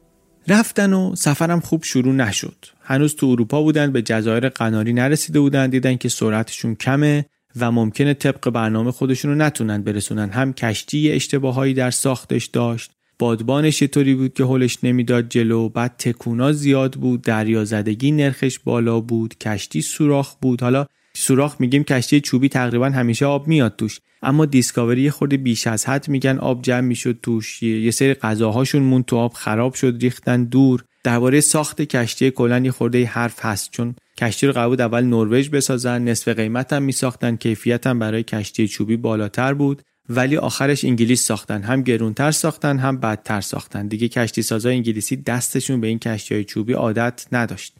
خود کشتی هم اسکات اینطوری مدیریت کرده بود که آدما سه گروه مختلف بودن. گفت اینا هر کدوم باید برن یه جای. افسرها مثل شکلتون اینا کابین اختصاصی خودشونو داشتن. اینایی که نیرو دریایی اومده بودن کابین داشتن کابین اشتراکی داشتن و ملوانا و دریانوردهای دیگه هم اینا یه خوابگاه توری داشتن با هم. غذا هم با هم نمیخوردن. افسرا رو مثلا میبردن رومیزی مینداختن براشون رومیز دستمال میذاشتن پذیرایی می‌کردن ازشون. بقیه ولی نه. غذا یکی بود ولی سرویس متفاوت بود و این سه گروه رو اسکات گفته بود که با هم دیگه قاطی نباید بشن. هم با رسم و رسوم نیروی دریایی جور بود این هم با شخصیت و علاقه خود اسکات هم با فرهنگ طبقه مند اجتماعی انگلیس اون روز. شکلتون ولی گوشش به این حرفا بدهکار نبود.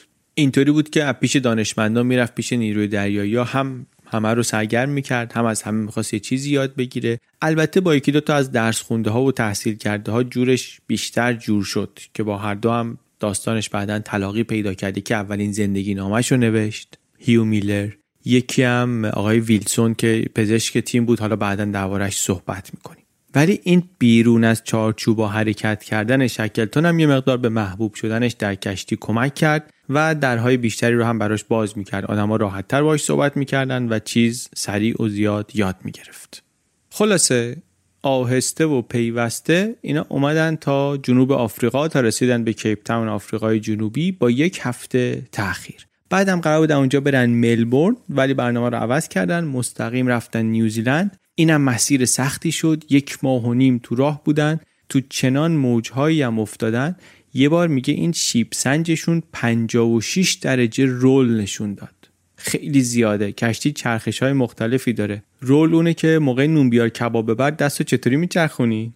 اون چرخش روله 56 درجه رول خیلی زیاده. تو یوتیوب نگاه کنید چند تا ویدیوهای کشتی که مثلا 40 50 درجه رول میچرخن. ببین چه طوفانیه. ولی خلاصه اینا از دل این طوفان گذشتن و اتفاقا اون یه هفته تاخیر رو هم جبران کردن و چهار ماه از شروع سفر میگذشت که اینها رسیدن به نیوزیلند. رسیدن به نیوزیلند و رسیده نرسیده میگن شکلتون رفت. مأمور اداره پست و از تو تخت کشید بیرون که پاشو بیا کرکره رو بده بالا. نامه های ما رو بده ببینیم چی داریم. و رفتید بله هم از امیلی نامه داره هم از بابای امیلی. گفت خب شاید این از این بازی های یه خبر خوب دارم یه خبر بدا باشه. اول نامه بابا رو وا کنم. نامه بابا رو وا کرد دید که آره بابای امیلی براش نوشته که بله اگر شما برگشتی و آنتارکتیک رو دیدی جنوبگان رو دیدی و شدی اونی که می‌خواستی بشی شرایطت خوب بود و تو و دخترم هم همدیگر رو همچنان دوست داشتین و می‌خواستین من حرفی ندارم. اصلا اجازه من لازم نیست. گفت به خب این که به خیر گذشت و چه عالی. حالا ببینیم امیلی چی گفته. نامه امیلی رو باز کرد دید به این میگه با قلبی آکنده از اندوه و فلان بابام مرد. بله بابام جواب نامه تو رو داد و متاسفانه کمی بعد هم از دنیا رفت. شکلتون جواب نامش رو خلاصه اونجا گرفت و بعد رفت که دیگه آماده بشه برای رفتن به مقصد اصلی.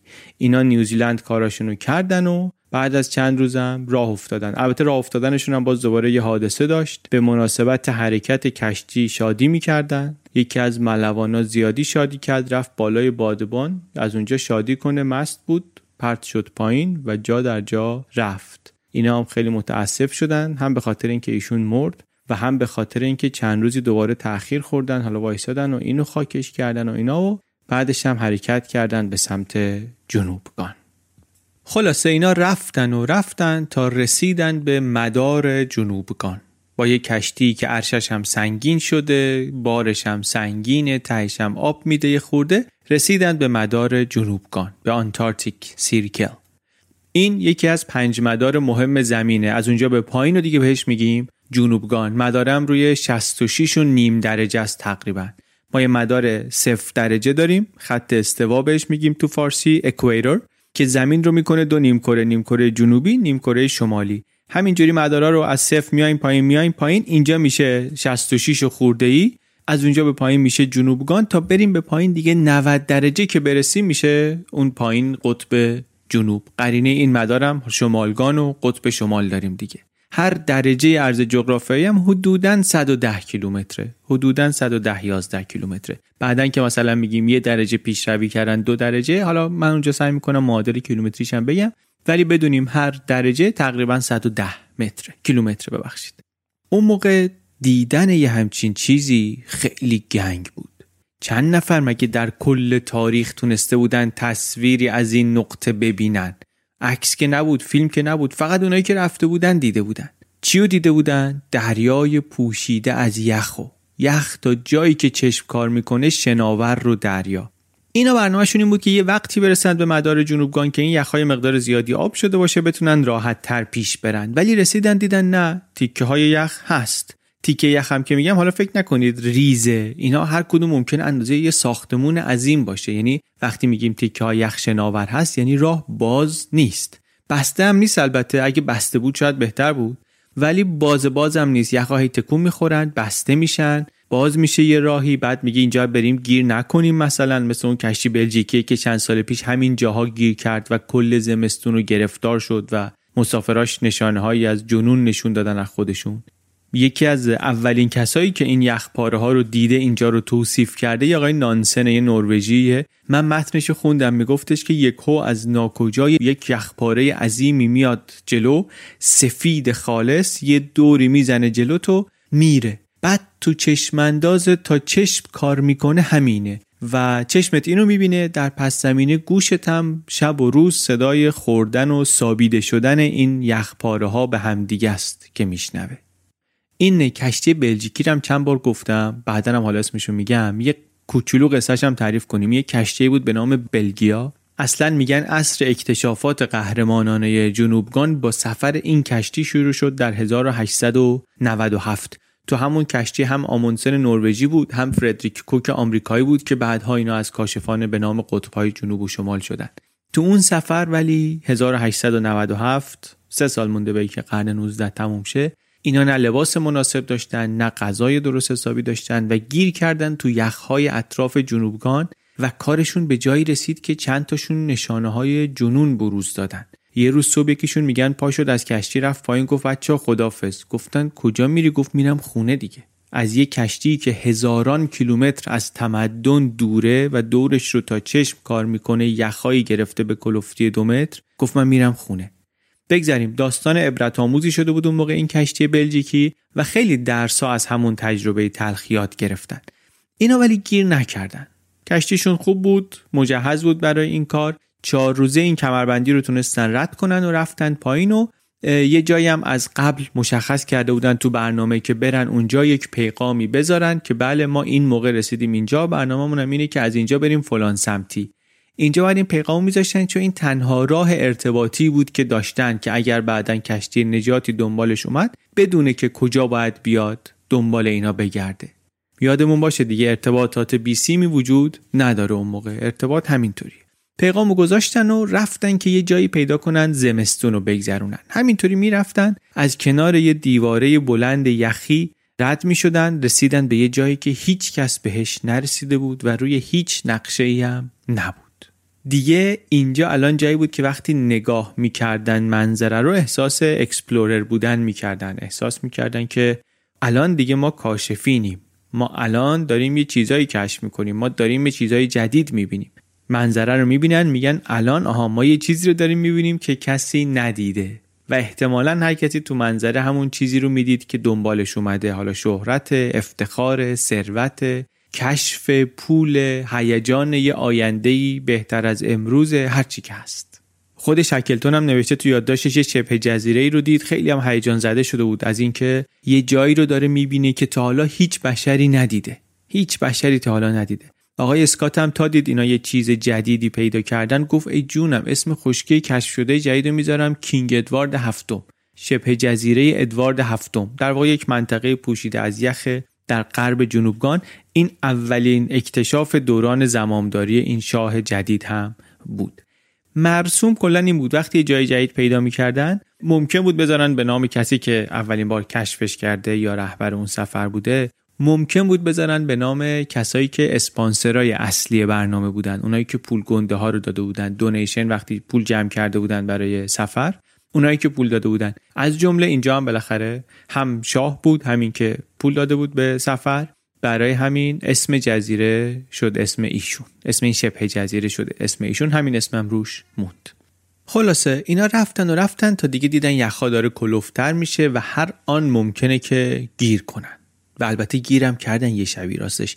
ما الان از روی یادداشتای روزانه ای که اینا نوشته بودن و از رو لاگ کشتی می‌دونیم که یک شبی که آقای اسکات متوجه خطر هم نبود گفته بود بریم به سمت شرق و افسری هم که شیفتش بود گفته بود چشم قربان همینطوری سرشان انداخته بود پایین و داشت می‌رفت. اینا عملا گیر کردن. یه جایی بین یه چند تا تیکه یخ گیر کردن سه بار دور خودشون چرخیدن. شکلتون هم که اومد شیفت و تحویل گرفت نتونست کاری بکنه. اسکات رو هم نمی‌تونستن راضی کنن که از این دستور غیر منطقی که داده برگرده جهت رو عوض کنن.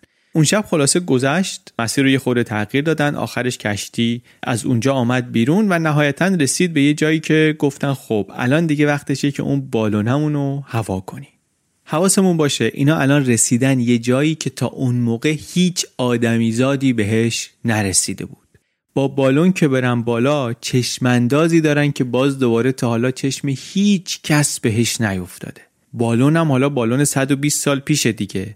خیلی چیز امنی هم نیست سیفی هم نیست. حتی یکیشون ویلسون بهش گفتم برو بالا. گفت من نمیرم. شکلتون گفت اول من برم. اسکات گفت نه. خیلی بیرو در وایسی گفت افتخار اولین نمای هوایی جنوبگان باید به خودم برسه. من میرم بعد شما هم می‌تونی بری. همین کار رو هم کردن. شکلتون ولی یه زرنگی کرد. سوار بالون که شد و بالاتر از اسکات که رفت دوربین برده بود و یه عکسی هم اونجا گرفت که شد اولین عکس هوایی از منطقه جنوبگان از اون منطقه جنوبگان. کلا قصه قصه ایه که قشنگ باید بیاین عکساشو ببینین دیگه. عکس و فیلم و ایناشو می‌خوایم بذاریم هم در اینستاگرام هم در یوتیوب. حیفه. این قصه رو بدون اونها دیدن واقعا فکر کنم حیفه. حواسمون باشه داریم درباره چه دورانی صحبت می‌کنیم از نظر تکنولوژی و اینا. میگیم بالون برده بود. دو سال قبل از اینی که برادران رایت اون پرواز معروفشون رو انجام بدن. یعنی هواپیمایی در کار نیست.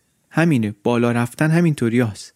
حتی فکرشو بکنین برای مثلا انتقال تجربه و انتقال مشاهدات هم راه راحتی نیست که مثلا چیک چیک عکس بگیرن و فیلم بگیرن و اونی که دیده باید با دقت خیلی زیادی مشاهداتش و تجربیاتش رو بنویسه توصیف کنه که بعدیا بتونن استفاده کنن خلاصه اینا جا پیدا کردن و لنگر انداختن و اسکات گفت اون پناهگاه پیش ساخته هامون رو بیارین رو خشکی بذاریم ولی ما تو کشتی میمونیم. اون پناهگاه بشه انبارمون و جایی که اگر لازم شد بریم توش. کجا؟ 1500 کیلومتری قطب جنوب. 1500 کیلومتر فاصله دارن. تقریبا میشه اندازه فاصله مستقیم تهران تا بیت المقدس تا اورشلیم. اگه می‌خواید بدونید چقدر یا تهران تا چابهار. هر کدوم راحت تر تو ذهنتون میاد. 1500 کیلومتر یه همچین فاصله ایه.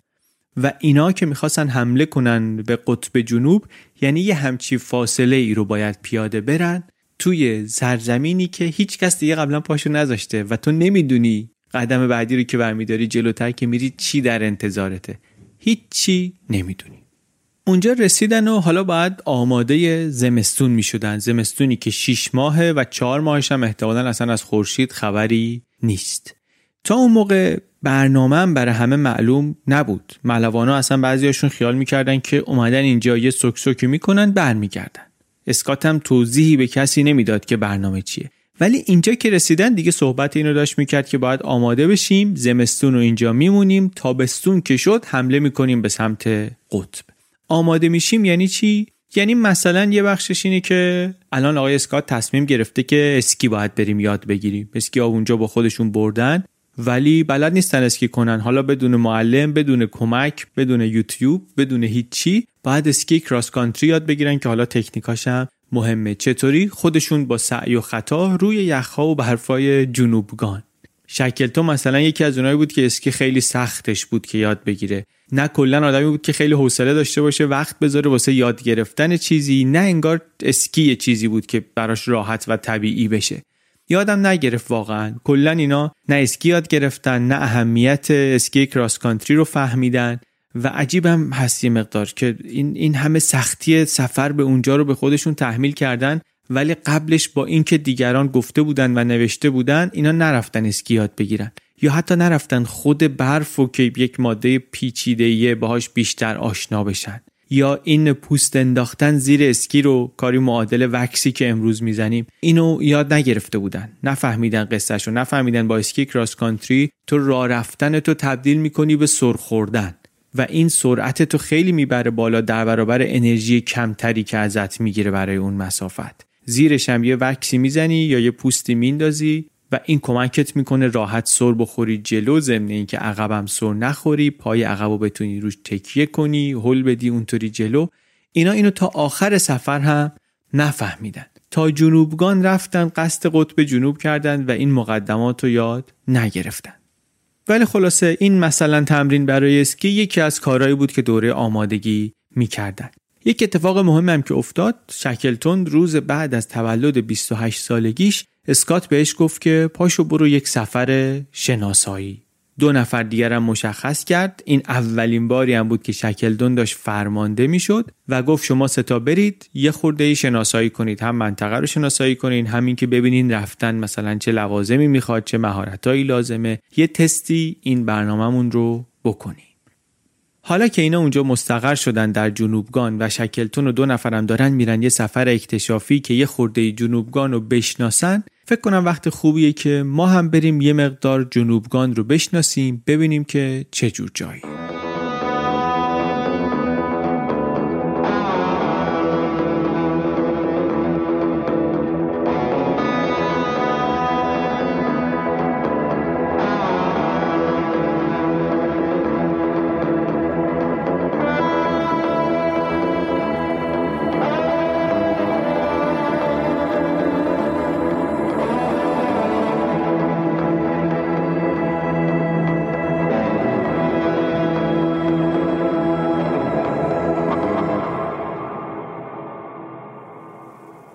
جنوبگان کجاست؟ جنوبگان یه جاییه که میلیون ها سال پیش از بقیه قاره ها جدا شد و رفت و رفت و رفت تا رسید به اون پایین و از جریان هوایی کره زمین دور شد و اینطوری یخ زد و دور از دسترس موند. بعد آبای بیشتری هم دورش یخ زد اندازش بزرگتر شد و از هزار سال پیش تقریبا دانشمندان می‌دونستن که اون پایین یه قاره دیگری هست یه خشکی هست که به قاره های دیگه وصل نیست ولی تا خود جنوبگان رو تا قرن 19 کسی نرفته بود.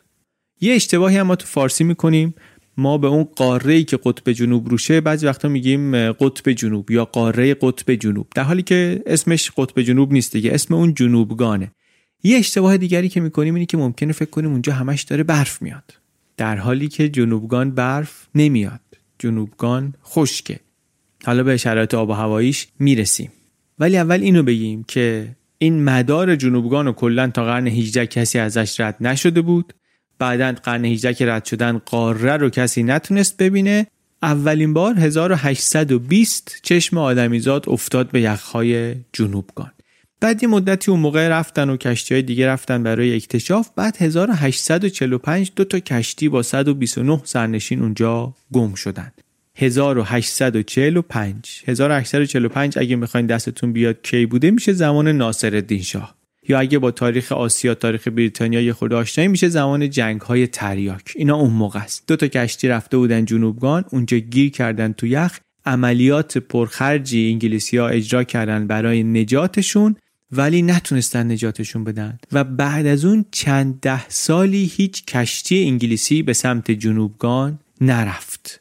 وقتی هم که میگیم کشتی انگلیسی نرفت یعنی هیچی نرفت هیچکی نرفت اصلا آدم نرفت. یعنی نمی‌دونستن که این یه تیک یخ گنده است یه مجموعه ای از جزایر یخی کوچیک و بزرگ چیه واقعا؟ حتی تا همین امروز هم یه بخشایی از جنوبگان هنوز درست کشف نشده یعنی کسی روش نرفته. اگر هی میشنوین توریستی مثلا میرن جنوبگان می‌برن جنوبگان اون دورش رو میرن. توی قاره هنوزم که هنوزه تعداد آدمهایی که رفتن و میرن خیلی زیاد نیست. ولی این اشتباه ما که گفتم درباره اسم جنوبگان می‌کنیم واقعا اشتباه کوچیک است. معمولا اشتباه بزرگترمون اینه که فکر می‌کنیم یک دشت بزرگی پوشیده از برف. در حالی که جنوبگان دشت نیست خیلی هم اتفاقا کوهستان داره کوههای بلندی هم داره و البته پوشیده از برف هست. اونی که اولین بار جزیره جورجیای جنوبی رو دید گفت این یه سرزمینی بی آب و علف فکر نمی کنم هیچ وقت خیری از این به کسی برسه. اما دیگه حواسش نبود که خود همین ایشون ثبت کرد. گفت که اینجا جنوبگان فک داره سیل داره پنگوان داره و نهنگم داره. و دیگه این یعنی اینکه غذا و یعنی روغن نهنگ و یعنی پول و جایی که بشه پول در آورد آدمیزاد خودشو بهش میرسونه. بر همین کم کم در کنار این انگیزه های اکتشافات و اینها انگیزه تجاری اینطوری هم پیدا شد. نیمه دوم قرن 19 این اکتشافات یه وجه قهرمانی هم پیدا کرد یه وجه علمی هم پیدا کرد. سرچشمه های نیل هم همون موقع پیدا شد. و بعد از این چشما همون موقع هم بود که دوباره متوجه جنوبگان شد. چون چند دهه بود گفتیم گفته بودن که اونجا رفتن خیلی هزینهش زیاده و فایدهش کمه. آب و هوای جنوبگان کلا اینطوریه که انگار سرزمین افراته خیلی سرد خیلی خشک و خیلی مرتفع. حالا سردش رو ممکنه بدونیم ولی اون دوتای دیگه شو نه. وقتی میگیم خشکه یعنی برف تو جنوبگان نمیاد. نه که نیاد میاد. ولی همونطوری میاد که مثلا تو بیابونم ممکنه بارون بیاد. میاد ولی اتفاق نادریه. بوران وقتی میگیم میشه که حالا ما تو قصه هم چند بار به بوران می‌خوریم معمولا اینطوریه که باد داره کریستالای یخو از یه جایی بلند می‌کنه می‌بره یه جای دیگه و در این راه میکوبه تو سر و صورت هر کسی که تو مسیرشه دیگه. چون باد داره واقعا جنوبگان باد داره باد سرد بعد کولاک که میشه مثل طوفان صحراست میگن. فقط به جای اینکه شن بکوبه تو صورتت این کتاب بیوگرافی شکلتون می‌گفت تیکه های یخ میکوبه. تو همون سفر شناسایی چند روزه هم که شکلتون رفته بود اینو تجربه کرد. برای اولین بار داشت در جنوبگان در شرایط اینطوری می‌رفت یک سفر آزمایشی. و تجربه کرد که ریشا قندیل میبنده یعنی چی؟ ابروها یخ می‌زنه یعنی چی؟ دوربین رو در می آورد چکلتون ببینه نفس می‌کشید بازدمش میشست روی شیشه دوربین یخ می‌زد در جا. بعد با انگشت می‌خواد یخ رو روش پاک کنه فراست بایت ممکنه بشه یخ بزنه انگشتاش. خیلی همین سفر سه روزه خیلی سخت شد براشون. دوازده ساعت اولش رفتن دیدن جون ندارن واقعا. حالا پیشرفت خاصی هم نکرده بودن. گفتن چادر بزنیم. چادر بزنیم ولی انگشتا یخ زده بود بادم شدید بود چادر نمی‌شد زد. بعد یه کتابی می‌گفت اینا دفعه اولی بود که کلا چادر می‌زدن. یه کتاب دیگه می‌گفت شب اولی بود که داشتن تو زندگیشون تو چادر میخوابیدن اینا. فکر کن شما شب اول تو چادر خوابیدن دفعه اول چادر زنن تو جنوبگان باشه یه جایی باشه که تا حالا بشری نرفته. ببین چه آدمایی بودن اینا. بعد میگه تو چادر می‌خواستن پریموس رو روشن کنن. باز انگشتاشون هنوز کار نمی‌کرد. بلد نیستن درست کار کنن با پریموس. پاهاشون عرق کرده تو چکمه یخ زده. میگه با چه بدبختی رفتن توی لباس خواب توی کیسه خوابشون. کیسه خوابم کیسه خواب باز امروزی نیست دیگه. یه پوست گوزن شمالی هست دارن میرن اون تو. بعد خب وسط شب حالا شما با این وضعیت لازم بشه بری دستشویی چیکار می‌کنی؟ نمی‌تونی پاشی بیای بیرون از اون همه چیز که تصمیم گرفتن که بطری رو ببرن تو اون کیسه خوابشون همونجا کارشون رو بکنن. بعد گفتن اینجا سرد دستمون میلرزه. اگه خطا کنیم کیسه خیس بشه نه تنها یخ می‌زنه بدتر سرد میشه اون تو بلکه به زودی بو می‌گیره. هرچند همینطوریش هم بو می‌دادن. یعنی چند ماهی بود درست و حسابی تمیز نکرده بودن خودشونو دیگه. میگه تو کیسه خواب با لباس گرم با پتو تو چادر یه طوری میلرزیدن که 2000 کالری از دست می‌دادن در طول شب. بگذریم. حرف علی این بود که در همون اولین روزهای بعد از تولد 28 سالگیش شکلدون تونست با دوتا همراهش برن و راه رفتن به قطب جنوب رو شناسایی کنن. در یک سفری به سرزمین غریب سفید. The Weird White World به قول شکلتون. سگا رو تو این سفر نبرده بودن اسکیا رو برده بودن ولی پاشون نکردن بسته بودن به سورتمه. سورتمه ها رو سنگین کرده بودن خودشون هم باید میکشیدن می‌رفتن جلو. سورتمه های سنگین و بدون سگ خودشون باید میبردن. حتی یه قایق یدک گفته بود با خودشون ببرن اسکات. قایق رو برده بودن که اگر مثلا زیر پاشون یه جایی باز شد دیدن آب کاری نمی‌تونن بکنن قایق رو بندازن تو آب. نمی‌دونستن واقعا چی در انتظارشونه که.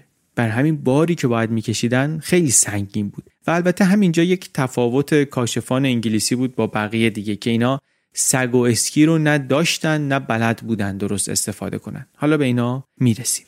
این کارا رو کم کم این کارهای آمادگی رو کردن و بعد وارد زمستون شدن. رفتن 23 آوریل در دل تاریکی و تا 123 روز بعد هم در تاریکی بودن.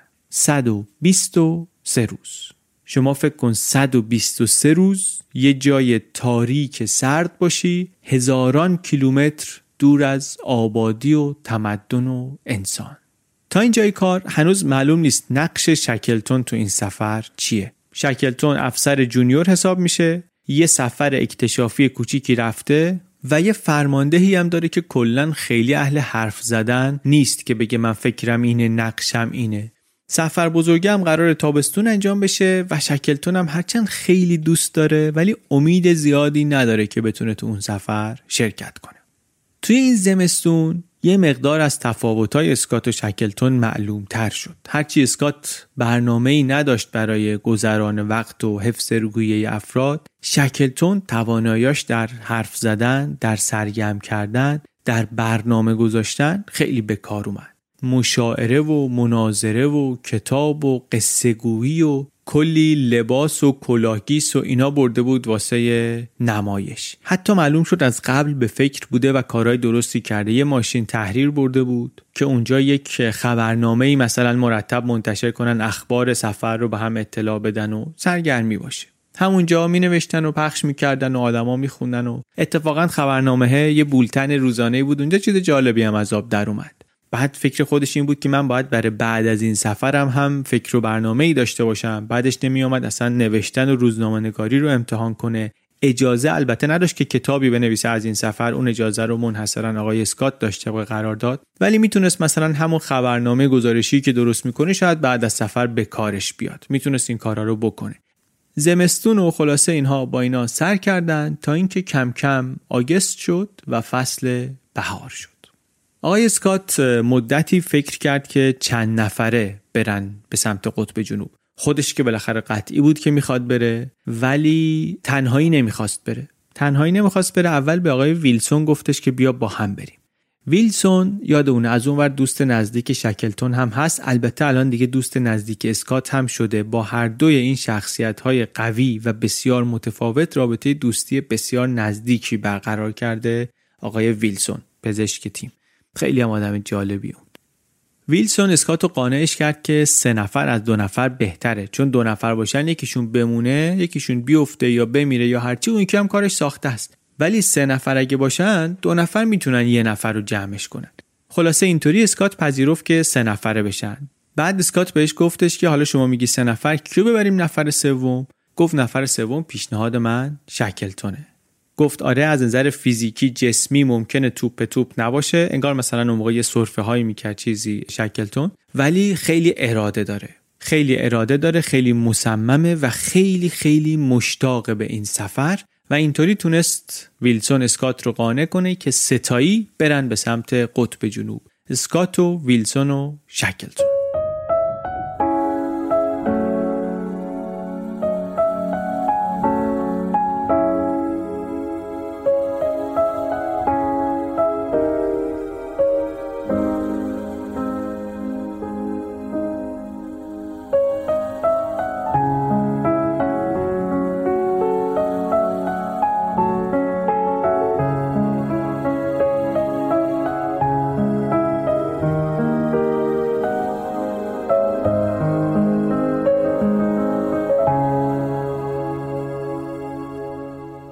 همینطوری که به زمان حمله نزدیکتر می شدن دیگه معلوم بود هیچ کسی به سرحالی پارسال که از لندن حرکت کردن نیست. بالاخره اینا ماه هاست که در این شرایط سختن ولی از اون طرف سفری هم که پیش روشونه هم سختترین مرحله کاره هم مهمترین مرحله کاره. کارم اینطوریه که اینا باید هم خوردنیشونو هم سرپناهشونو سوختشونو هر چیزی رو که لازم دارن بذارن رو سورتمه و بذارن رو یخ و بکشن و ببرن. البته برنامه اینه که با کمک سگ ها برن. سگ هایی که تعلیمشون یکی از وظایفی بود که افتاده بود گردن شکلتون. و اصلا هم کاری بود که بلد نبود از صفر باید یاد می‌گرفت و ظرف چند هفته سگ هایی رو که رها شده بودن چند ماه به حال خودشون و غذای مناسبم نخورده بودن تعلیم می‌داد و خودش هم روندنشون رو یاد می‌گرفت. سگم این سگای سورتمه اینا از این سگایی نیستن که بغل کنی باهاشون بازی کنی. اینا سگای ترسناکی بودن. شدید میجنگیدن با هم میجنگیدن. چند تاشون تو جنگ با هم کشته شدن اصلا. و این مردم اینا عادت به سگ اینطوری نداشتن. ولی به هر حال چکلتون باید تلاش می‌کرد یاد می‌گرفت و اینا رو ادارهشون و کنترلشون رو به دست می‌گرفت. در زمان خیلی کمی. یه سفر دیگه هم شکلتون رفت که برای سفر اصلی حمله اصلی به قطب غذا بچینن تو مسیر. خلاصه این هفته های آخرم سپری شد و دیگه آخرای اکتبر اسکات که کلا چیزی درباره فکرا و برنامه به کسی نمی‌گفت به دوتا همراهش گفت که آماده بشین هفته بعد میریم به جنوب. و اینطوری شد که دوم نوامبر 1902 راهی جنوب شدن. یه عکسم گرفتن ستایی. سورتمه ها و سگ ها کلا هم اندازه هفتاد روز غذا دارن. یعنی 35 روز وقت دارن که پیشروی کنن و بعدش باید از هر جایی که هستن برگردن. اگه می‌خوان برسن به قطب باید 35 روزه برسن به قطب. فاصلهشون معلومه زمانی هم که دارن معلومه می‌تونن حساب کنن که باید روزی چند کیلومتر پیشروی کنن تا به قطب برسن. ترکیب بامزه هم داشتن اینا. من خیلی فکر کردم به ترکیب اینا. اسکات همچین اعتماد به نفسش در رهبری پایین بود میگن. قدرتی هم اگر روی بقیه داشت به خاطر عنوانشه که رهبر عملیاته position ی که داره بهش قدرت میده. از نظر روانی واضحه که همشون تحت رهبری شکلتون هستن. هرچند مقامش در کشتی خیلی بالا نیست. ویلسون هم اصلا تو جنگ ego های این دو نفر نیست و از بیرون داره نگاهشون می‌کنه. هر دو می‌خوان که این طرفشون باشه.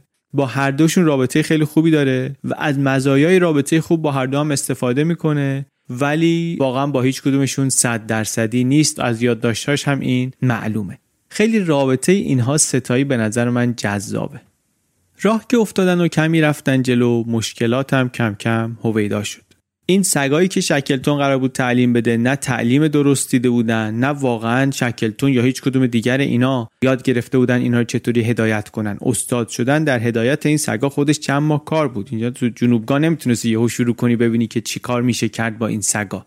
پس با سگا بلد نبودن چطوری کار کنن. یه چیز دیگه هم که خوب واسه آماده نبودن گفتیم اسکی کردن بود. اسکی رو که اون موقع انگار شی هم اصلا بهش می‌گفتن به همون تلفظ نروژی.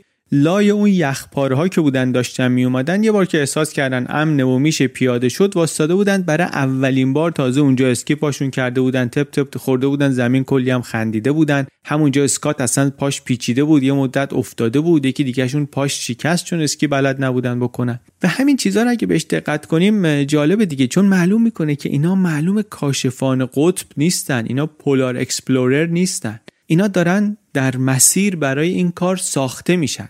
حتی آدمایی که اسمای بزرگی تو این سفرن همین دوتایی که ما داریم اسم می‌بریم سکات و شکلتون اینا از شاخهای تاریخن.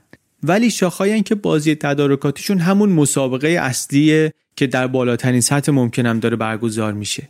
و البته باز یادمون باشه این داستان داستان این تیمه و داستان انگلیسی هاست. همون موقع کاشفان بهتر و ورزیدهتر و ماهرتر و مجهزتری هم بودن احتمالا. سوئدی ها، روس ها، نروژی ها ما داریم قصه انگلیسی ها، بریتانیایی ها و در واقع قصه این سفر رو و قصه شکلتون رو میگیم. ولی منظور این که این سگ و اسکی اینا شدن موضوعاتی که الان بعد از 120 سال هنوزم موضوع بحث و گفتگو هستن و دربارهشون صحبت میشه. پس شرایط اینا برای اونجا آماده نبود. به جز اسکی و سگ دیگه یعنی چی که شرایطشون آماده نبود؟ اینکه لباسشون هم مناسب نبود. فکر کن داری شما میری به سمت قطب جنوب و لباست نامناسب باشه. مناسبم فقط گرم نیست. نکته اون تعادلیه که شما باید برقرار کنی. اگر قرار بود اینا یه جایی بیستن انتخاب لباس مناسب خیلی کار سختی نبود. گرمترین لباس رو انتخاب می‌کردن و میپوشیدن. اما شما قرار فعالیت سنگین کنی. شما مثلا داری یه سورتمه ای رو می‌کشی. یه سورتمه ای که غذای چندین هفتت روشه. چادر روشه. اسکی روشه. اون قایق استراریه که گفتیم روشه. و چیز به این سنگینی رو وقتی اونطوری داری می‌کشی دمای بدنت میره بالا عرق می‌کنی حواست نباشه لباست و سرعتت نامناسب باشه دمای بیرون پایین شما عرق کردی. اینجاست که اون تعادل مهم میشه و لباس خوب لازمه. و خوبم معنی بزرگش یعنی ونتیلیشن یعنی نفس بتونه بکشه. و اینا تو همین سفر از لباسشون هم یه مقداری ضربه خوردن خود آقای اسکات هم بعدا گفت ما هم غذامون هم لباسمون همه چیزمون تو این سفر غلط بود. لباسشون البته اینو گفتم بگم هنوز بحث هست. من دیدم بعضی از کتابا که میگن نه اتفاقا اون لباس بربری که اون موقع استفاده کردن خیلی هم انتخاب مناسبی بوده. ولی حداقل آقای اسکات اون موقع می‌گفت ما اصلا سیستممون اشتباه بوده بعد از سفر می‌گفت. اینکه لباسا رو قبلا امتحان نکردیم اینکه چادرها رو قبلا تمرین نکردیم بزنیم اینکه سیستم درست نداشتیم. ولی بالاخره اینا مال بعدنه. وقتی اونجا هستن باید از پسش در بیان و همونجا با همون مهارت و تجربه و ابزاری که دارن درستش کنن و برن جلو. حالا این چیزا رو که من میگم میگم لباس نامناسب غذا چادر مهارت اسکی سگ فلان اینا یه وقت اشتباه نشه. من خودم وقتی میخوندم و اینو اول گفتم که ای بابا شما دیگه خیلی تعطیل بودین. یک سال داشتین تمرین می‌کردین بعد این اصول اولیه رو هم اشتباه انجام دادین؟ اینا رو منم می‌فهمم وقتی دورش دارم می‌خونم. بعد شما چطوری پا شدین تا مثلا جنوبگان رفتین اینا رو نمی‌دونستین؟ بعد ولی دیدم که ابله ها مردا که منم واقعا عجب حرف احمقانه خندهداری حالا کاری به پیشرفت علم و دسترسی به اطلاعات و اینها ندارم اصلا. ولی اصلا نکته اکتشاف همینه خوب اینا دارن یه کاری رو برای بار اول می‌کنن. دارن یه جایی میرن که کلا کسی تا حالا نرفته. مرزهای دستاوردهای انسانی رو واقعا داره جابجا می‌کنه بزرگوار. اینه که انقدر کارشون به یاد موندنیه که حتی وقتی شکستم می‌خورن من و شما بعد 100 سال 120 سال میشینیم قصهشون رو گوش میدیم و هم لذت می‌بریم هم چیز یاد می‌گیریم.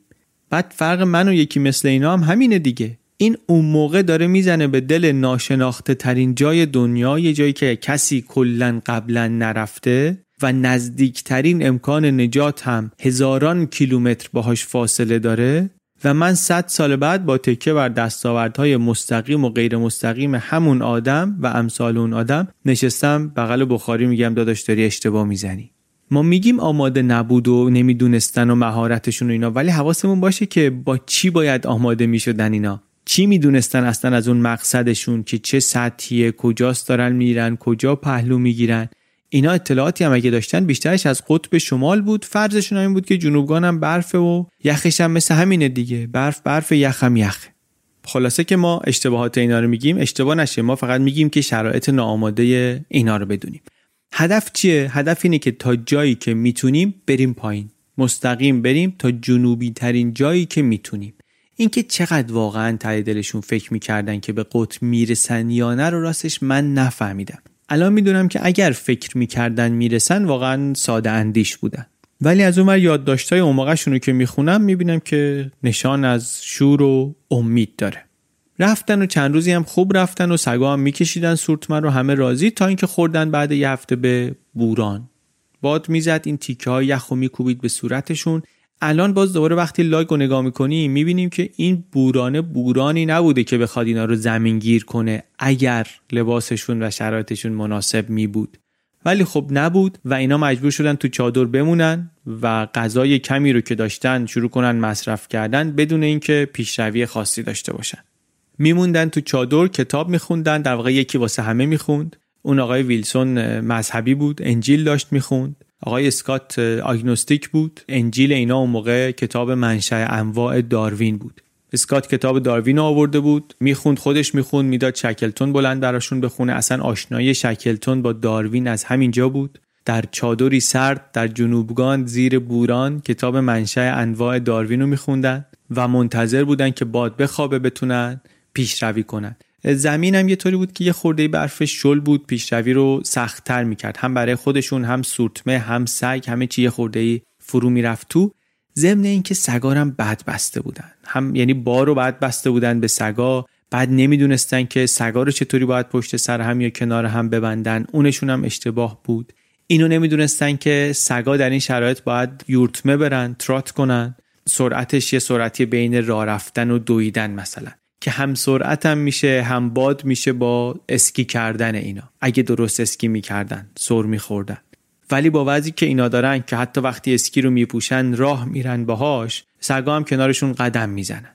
و این خب سگای بیچاره رو بیشتر هم اذیت می‌کرد. تا یه جایی از مسیر یه تیم ساپورت جلوشون می‌رفت قزار میذاشت تو مسیر براشون. سگا اون تیم رو دنبال می‌کردن. اینطوری که من متوجه شدم بو میکشیدن انگار سگا بو میکشیدن و دنبال اون دپوهای غذایی که اونا گذاشته بودن می‌رفتن. ولی بعد از مدتی هم سگا بی خیال اون بوه شدن انگار عادی شد براشون یا هر چی. و همین که دیگه اون غذا گذاشتن بعد از یه مدتی بعد از اون اصلا تعطیل شد. دیگه جلوشون چیزی نبود که برن.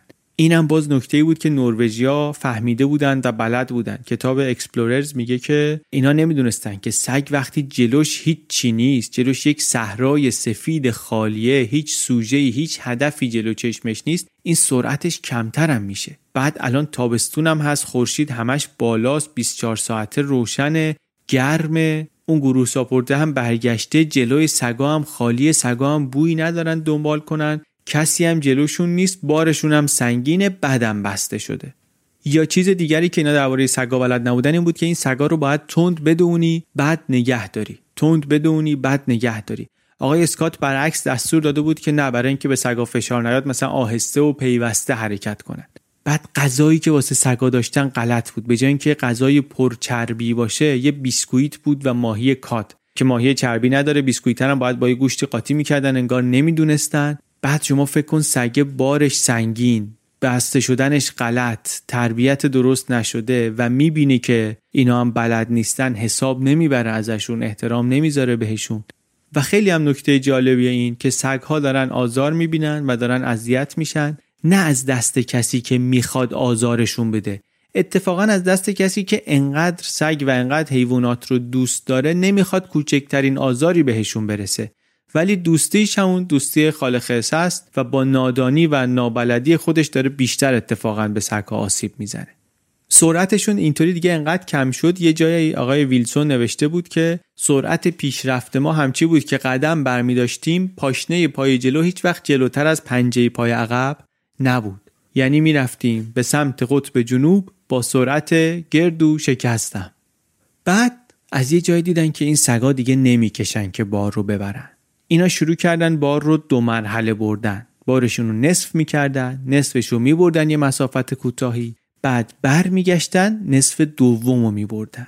سی و یک روز اینطوری پیش رفتن. و اینطوری پیش رفتن یعنی که برای اینکه یک کیلومتر برن جلو بعد سه کیلومتر راه می‌رفتن. چهار هزار کالری می‌گرفتن روزی هفت هزار تا میسوزوندن.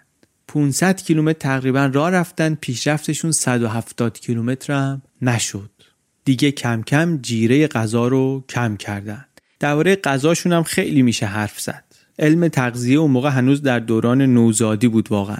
الان رژیم غذایی اینا رو ببینیم خنده داره. کار سنگین داشتن می‌کردن در هوای سرد اون وقت غذاشون پروتئین و چربیش کم بود کربوهیدراتش زیاد. همون موقعی که غذا بیشترم می‌خواستن ضعیفم شده بودن سختترم شده بود کارشون و مجبور بودن کمترم بکنن غذا رو. و این دیگه اون شرایطیه که ذهن آدم فقط به غذا فکر می‌کنه. همش خواب غذا می‌بینه. اینا تو یادداشتاشون هست. هر ستاشون خاطرات و یادداشت روزانه نوشتن از اون سفر. جونشون کم بود کمترم شده بود. دیگه آشکار بود که اینا به قطب نزدیک هم نمی‌تونن بشن خیلی. ولی می‌خواستن ادامه بدن و تا جایی که می‌تونن به سمت جنوب برن.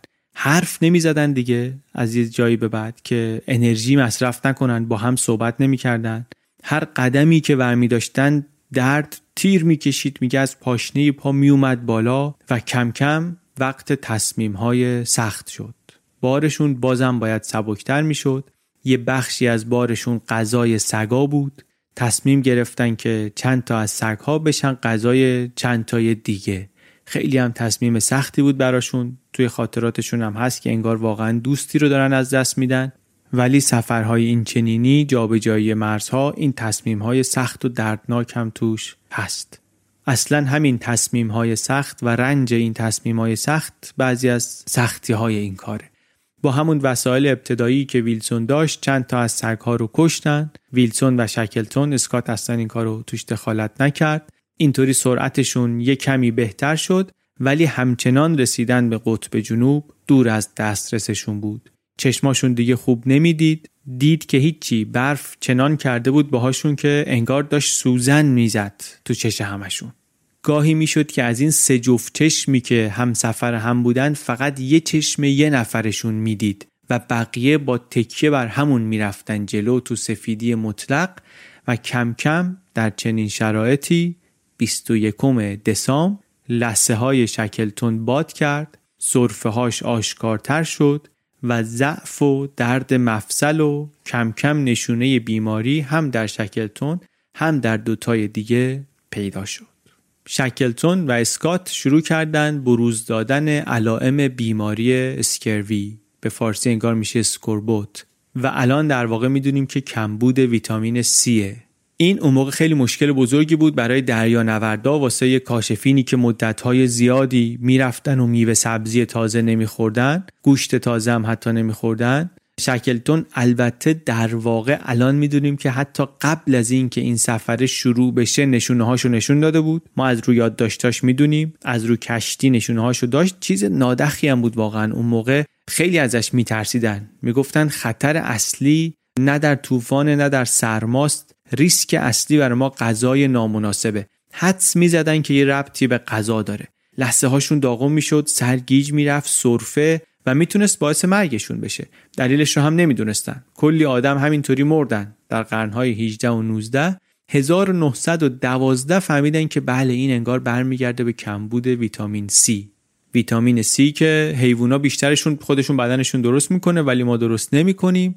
و البته موقعی که اینا در سفرن کلا ویتامین هنوز کشف نشده. چیزی که اینا می‌دونن اینه که این گرفتاری کلی آدم کشته و چیزی که حدس می‌زنن این غذای تازه که بخوری انگار نمیگیریش. این یه چیزی هم هست که انگار جنوبگان رفته ها بیشتر قبولش دارن. اونایی که بیشتر مثلا طرفدار نظر علم و ببینیم دانشمندا چی میگن و اینا هستن توی این سفر اونا میگن که نه ارتباطی بین این غذا و بیماری ثابت نشده. غذا اگر بهداشتش رعایت باشه تمیز باشه وسایل همه چی غذای کنسروی هم باشه خوبه. آقای اسکات هم خودش تو این گروهه. خیلی هم طرفدار علم و اینهاست. میگه نه همین که همه چی پاکیزه باشه تمیز باشه اینا خوبه. ارتباط بین این غذا و بیماری ثابت نشده.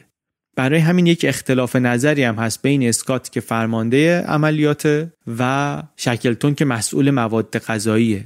این اصلا میشه یکی از اختلافات اولیهشون قبل از شروع سفر و قبل از بارگیری.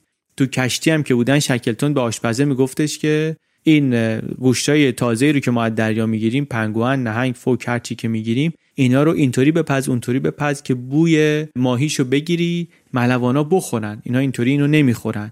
و با آشپزه هم میخورده سر همین قضیه درگیر شد. ولی اسکات خیلی طرفدار این قصه نبود. کلا آدم خیلی دلگنجیش و حیوان دوست و اینایی بود. راضی نبود حیوان کشته بشه. به قول یکی از همسفراشون میگفتش که کلا نمی‌تونست کشته شدن هیچ چیزی رو تحمل کنه. حتی سر اینکه اینا برن فک شکار کنن گوشت تازه بتونن بخورن. نتونسته بودن قانعش کنن. شکلتون و یکی دیگه.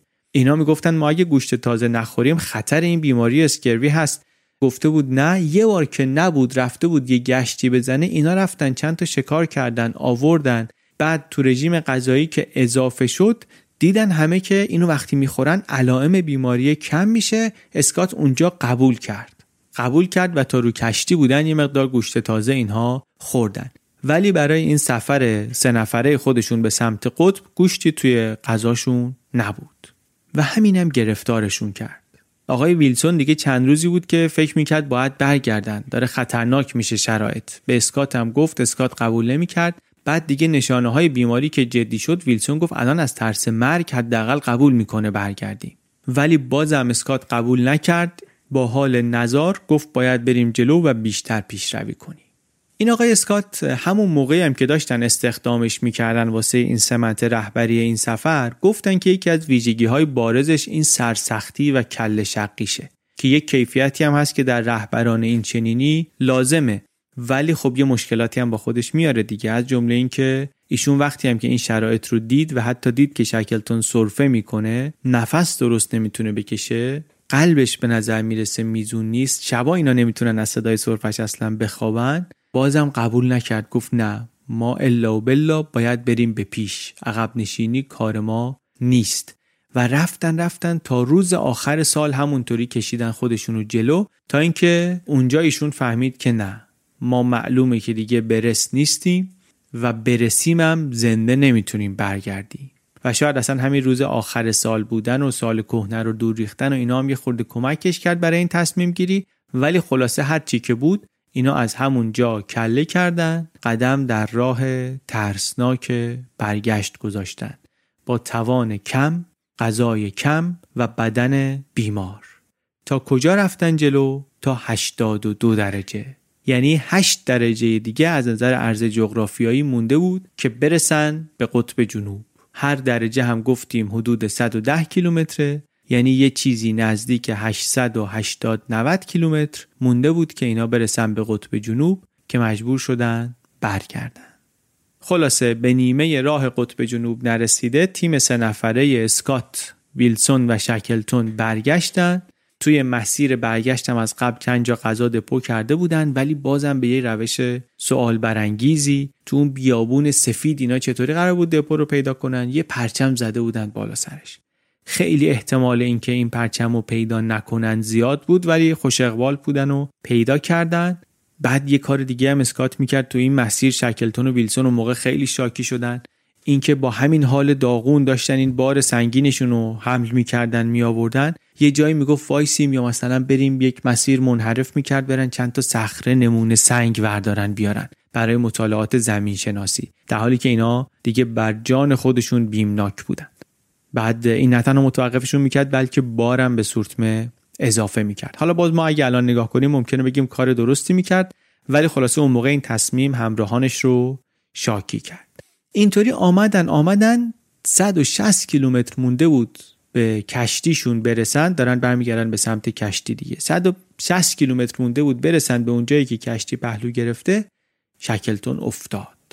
چند روزی بود دیگه داغون بود خون بالا می آورد موقع سرفه و بارش رو داشتن این دو نفر می آوردن. خودش دیگه سورتمه ای نمی‌تونست بکشه تا اینکه دیگه افتاد و راه هم اول نمی‌تونست بیاد. و اون شب شکلتون شنید که ویلسون به اسکات گفت که این دیگه تمومه این دیگه نمی‌کشه. ولی خودش میگه که همین عزم منو مصممتر کرد که فردا صبح یه لنگ اسکی رو که نگه داشته بودم به پا کنم و با کمک باد بکشم خودم جلو. اینا اسکیارم وقتی بار رو داشتن سبک می‌کردن انداخته بودن رفته بود ولی یکی یه لنگ اسکی نگه داشته بودن. خیلی خلاصه سفر سختی شد این سفر برگشت. شکلتون روی یه لنگی اسکی با فاصله از اینا می اومد بار خودش هم نمی‌تونست بکشه. خودش رو هم داشت به زور می‌کشید. بعد از پشت اینا رو می‌دید میگفتش که اینا تنها میشن الان با همدیگه دارن پشت سر من حرف می‌زنن و البته که می‌زدن. یعنی اسکات حداقل می‌زد اینطوری که ویلسون در خاطراتش نوشته که آره این داغونه به درد نخوره عقبمون انداخت و شکلتون هم خیلی در عذاب از این وضعیتی که داره.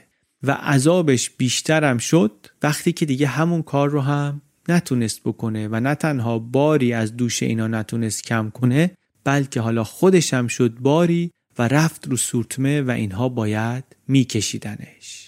شکلتون با اون شخصیت با اون همه غرور با اختلافاتی که با اسکات داره حالا ما ماجراشو نگفتیم ولی یه جایی توی همین سفر ویلسون میگه اینا درگیری لفظی شدیدم با هم پیدا کردن. حالا باید جونش هم دست اسکات باشه و بارش رو هم بندازه روی شونه مریض و خسته و کمرمق فرماندش با چنگ و دندون جنگیدن برای زنده موندن و شانس هم آوردن و بالاخره رسیدن به کشتی دیسکاوری. 93 روز بعد از رفتنشون برگشتن به کشتی بدون اینکه به هدف رسیده باشن و در حالی که خیلی بیشتر از اونی که فکر می‌کردن به مرگ نزدیک شده بودن. وقتی برگشتن این همسفراشون نمی‌تونستن تشخیص بدن کی کیه. انقدر که تکیده و شبیه هم شده بودن. اما خب رفته بودن جاهای نرفته چیزهایی رو دیده بودن که کسی تا اون موقع ندیده بود چیزهایی ثبت کرده بودن و دستاوردهای تازه آورده بودن برای بشریت. اما شکلتونی که از این سفر تاریخی برگشته بود به کشتی هیچ نشانی از اون شکلتونی که قبلا این را دیده بودن نداشت. قبلا شکلدون سه روز رفت سفر شناسایی برگشته بود میگن انقدر حرف زد حرف زد همه رفتن خوابیدن تا آخرش ساکت شد. همش داشت خاطرات سفر سه روزش رو می‌گفت. اینجا ولی 93 روز رفتن اومدن نشسته بودن بالاخره بعد 93 روز یه حمام می‌کردن و اولین شامشون بعد از 93 روز اولین شام سه کورس غذا رو براشون آوردن و دسر و اینا. ولی انقدر حالشون بد بود یا حداقل حال شکلتون که همون دور اول کورس اول غذا هم نتونست کامل بخوره بعدش پا شد رفت کابینش خوابید. این حمله ناموفق اوضاع رهبری آقای اسکات رو شکننده تر هم کرد. اشتباهاتش رو آورد روتر. اینکه گوشت تازه نداشتن غذاشون نامناسب بود. اینکه حتی وقتی مریض شده بودن راضی نشده بود به سبک نروژی بره و سگها رو بخورن. با اینکه می‌دونست تصمیمش تصمیم منطقی نیست ولی این تصمیم رو گرفته بود و اشتباهات دیگری که در آماده کردن تیم داشت اینا هم یه مقدار آمد رو. بعد از قبلم این با شکلتون یه بیفی داشت. این سفرم اینطوری شد. وقتی یه کشتی نجاتی آمده بود اونجا براشون حرف این شد که این کشتی که اومده یه سری ساپلای برای ما آورده مواد غذایی آورده چیزایی آورده سوخت آورده و یه مقدار نامه آورده و می‌خواد نامه ببره یک تعدادی از آدما هم بدیم این کشتی برگردونه. و اینجا یک اتفاق مهم تاریخی افتاد. اسکات یک تعدادی رو انتخاب کرد که برگردن که همشون هم از ملوانای تجاری بودن یعنی هیچ از نیروی دریایی نبودن از دانشمندا هم نبودن و توی اینا شکلتون رو هم انتخاب کرد به عنوان کسی که باید برگرده. شکلتون هم شاکی شد که بابا من که دارم خوب میشم دیگه اگه به مریضی باشه ویلسون حالش بدتره یا یکی دیگه از حالش از من بدتره؟ ولی اسکات گفت نه. انگار انگار اسکات می‌خواست اینطوری شکلتون مریض رو عامل این شکستشون جلوه بده. و اینطوری آبروش رو هم ببره چون بعدا هم که یکی پادرمیونی کرد که بذار شکلتون بمونه گفت نه این اگه مریض نخواد برگرده یه کاری می‌کنم بی آبرو برگرده If he doesn't go back sick, he will go back in disgrace. و اینطوری شد که در 1903 شکلتون با تنی بیمار و سری پایین همسفراش رو در جنوبگان گذاشت و از اولین سفر اکتشافیش ناموفق برگشت. از رو عرشه این کشتی کمکی دست کن داد واسه اینایی که مونده بودن براش هورا کشیدن و خیلیاشون تو این مجادله نیمه آشکار واقعا طرف شکلتون بودن واقعا تا طرف اسکات. ولی اینا دیگه مهم نبود. شکلتون کسی بود که داشت برمیگشت و اینا کسانی بودن که داشتن میموندن. و از همین جا شاید در دل هر دوی اینها شکلتون و اسکات یک آتیشی انگار درست شد که تا آخر عمرشون هم خاموش نشد. اونایی که موندن چرا موندن؟ قطب که دیگه نتونسته بودن برن چرا همه برنگشتن؟ اولا که کارهای علمی و نمونه برداری و اینا هنوز ادامه داشت. بعدم این که کشتی هنوز نمی‌تونست تکون بخوره. کشتی هنوز گرفتار یخها بود و اینا اونجا چند ماه دیگری حداقل وقت لازم داشتن. درباره این خواسته شدن عذر شکلتون هم حرف زیاده. بعضیا میگن که نه بین اینا چیزی نبود و اینو بیشتر گندش کردند و مثلا یادداشت‌های ویلسون یا یک کسی دیگه از همسفرهایی که یادداشت نوشته بود اینا یه خورده پیاز داغش رو زیاد کردند و اسکات واقعا شکلتون رو فقط و فقط به خاطر دلایل پزشکی فرستاد خونه. من راستش از همین چند ماه کمی که وقت گذاشتم و این پرونده رو توش خورده ورق زدم کتاب خوندم توش و اینا رسیدم به اینکه انگار اسکات واقعا از شکلتون خوشش نمی آمد کلا با این غیر نظامیایی که رو کشتی بودن خیلی حال نمی کرد این درسته. اینم که می‌خواست از دستش خلاص بشه درسته. اینم که اینا شخصیت های خیلی متفاوتی داشتن و هر دو خیلی آدمای جاه طلبی و در لیگ خودشون موفق و کار درستی بودن درسته. ولی واقعا هم اسکات حق داشت به عنوان فرمانده که شکلتون رو برگردونه. هم حق داشت به معنی اینکه اجازه داشت همین که واقعا دلیل کافی داشت. وقتی که این آدم کیلومترهای آخر مسیر رو نتونسته بود راه بیاد و وضع سلامتش رو اینا اینطوری دیده بودن تصمیم درستی بود که برش گردونه. اسکات می‌گفت من کسی رو می‌خوام اینجا که در هر لحظه آماده باشه بره سختترین عملیات ها رو انجام بده. و شکلتون نبود. خود شکلتون وقتی رسیدن نیوزیلند یه تلگرافی فرستاد واسه امیلی همینو نشون میده. خیلی رازدار برخورد می‌کرد با هر چیزی که مربوط بشه به سلامتیش و پرونده پزشکیش و اینا. ولی از همون متن تلگرافش از نوشته های اون معلومه که حالش خوب نبود. دلیل ولی هر چی که باشه برای شکلتونی که اومده بود اسم و شهرتی برای خودش بسازه این برگشت یک سال زودتر از بقیه شکست بود و تحقیرآمیز هم بود و همین هم شد که از این به بعد اسکات و شکلچون شدن رقیب سرسخت هم. رقابتی که بیش از یک قرن پیش شروع شد و اگر اخبار رو دنبال کنین مقاله ها رو دنبال کنین کتاب ها رو دنبال کنین می‌بینین که هنوز که هنوزه هم بعد از بیش از یک قرن ادامه داره.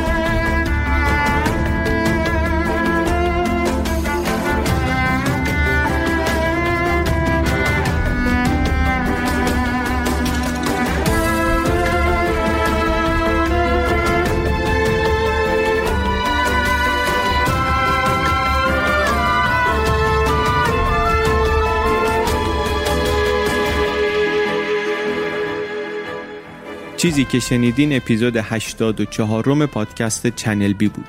این اپیزود رو من علی بندری با کمک امید صدیق فر درست کردیم. موسیقی های این سریال همش کار پیمان عربزاده است. طراح همه کاورها مجید آب پروره کارهای اجرایی چنل بی با گیتی آسمی هماهنگی هاش با نزهت بندری. طراح و مسئول فنی سایت چنل بی مهران بلحسنیه و اینستاگرامش هم با تیم لاگینه. برای این سریال خیلی ممنونم از کمک مهدی دوست طلب و از کمک ها و مشورت های بیدریق علیرضا مهنا.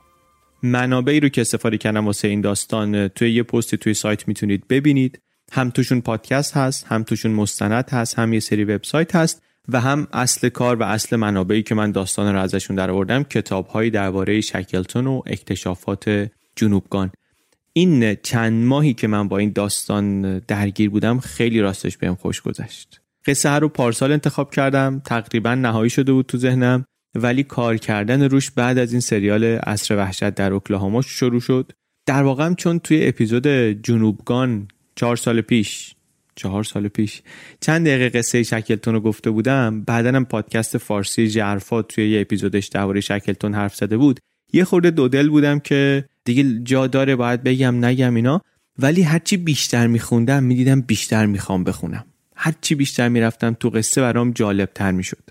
و این واسه من نشون است این واسه من نشون است که واقعا من قصه رو می‌خوام و واقعا برام جالبه و وقتی واقعا برام جالبه و فقط وقتی که واقعا برام جالبه وقتی که تو پادکستم به نظرم باید بیارمش برای شما هم باید تعریف کنم. اصلا قرارم با خودم و چنل بی و اینا همینه.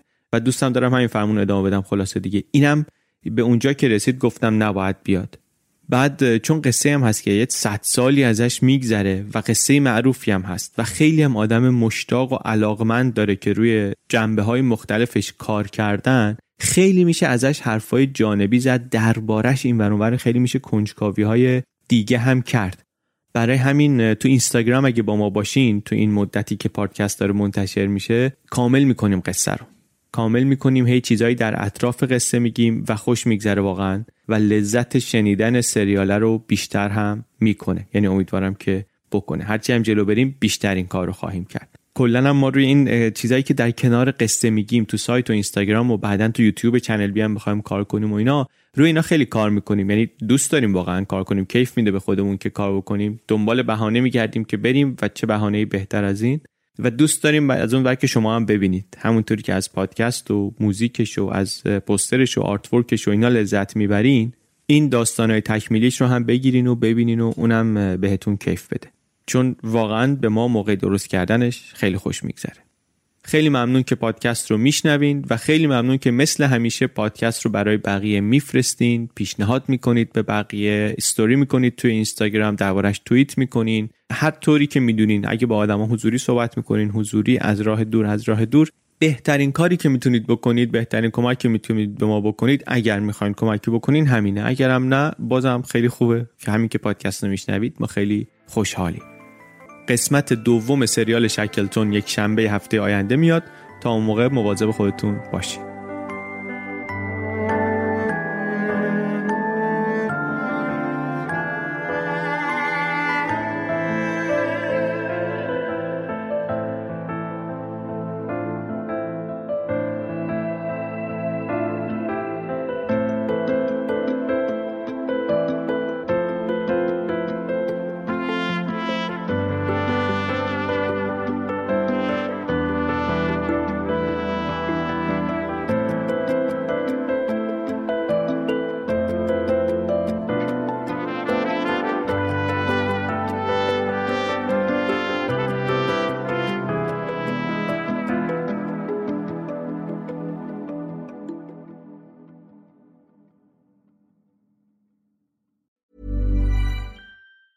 Planning for your next trip? Elevate your travel style with Quince. Quince has all the jet setting essentials you'll want for your next getaway, like European linen, premium luggage options, buttery soft Italian leather bags, and so much more. And is all priced at 50 to 80% less than similar brands. Plus, Quince only works with factories that use safe and ethical manufacturing practices. Pack your bags with high-quality essentials you'll be wearing for vacations to come with Quince. Go to quince.com slash pack for free shipping and 365-day returns.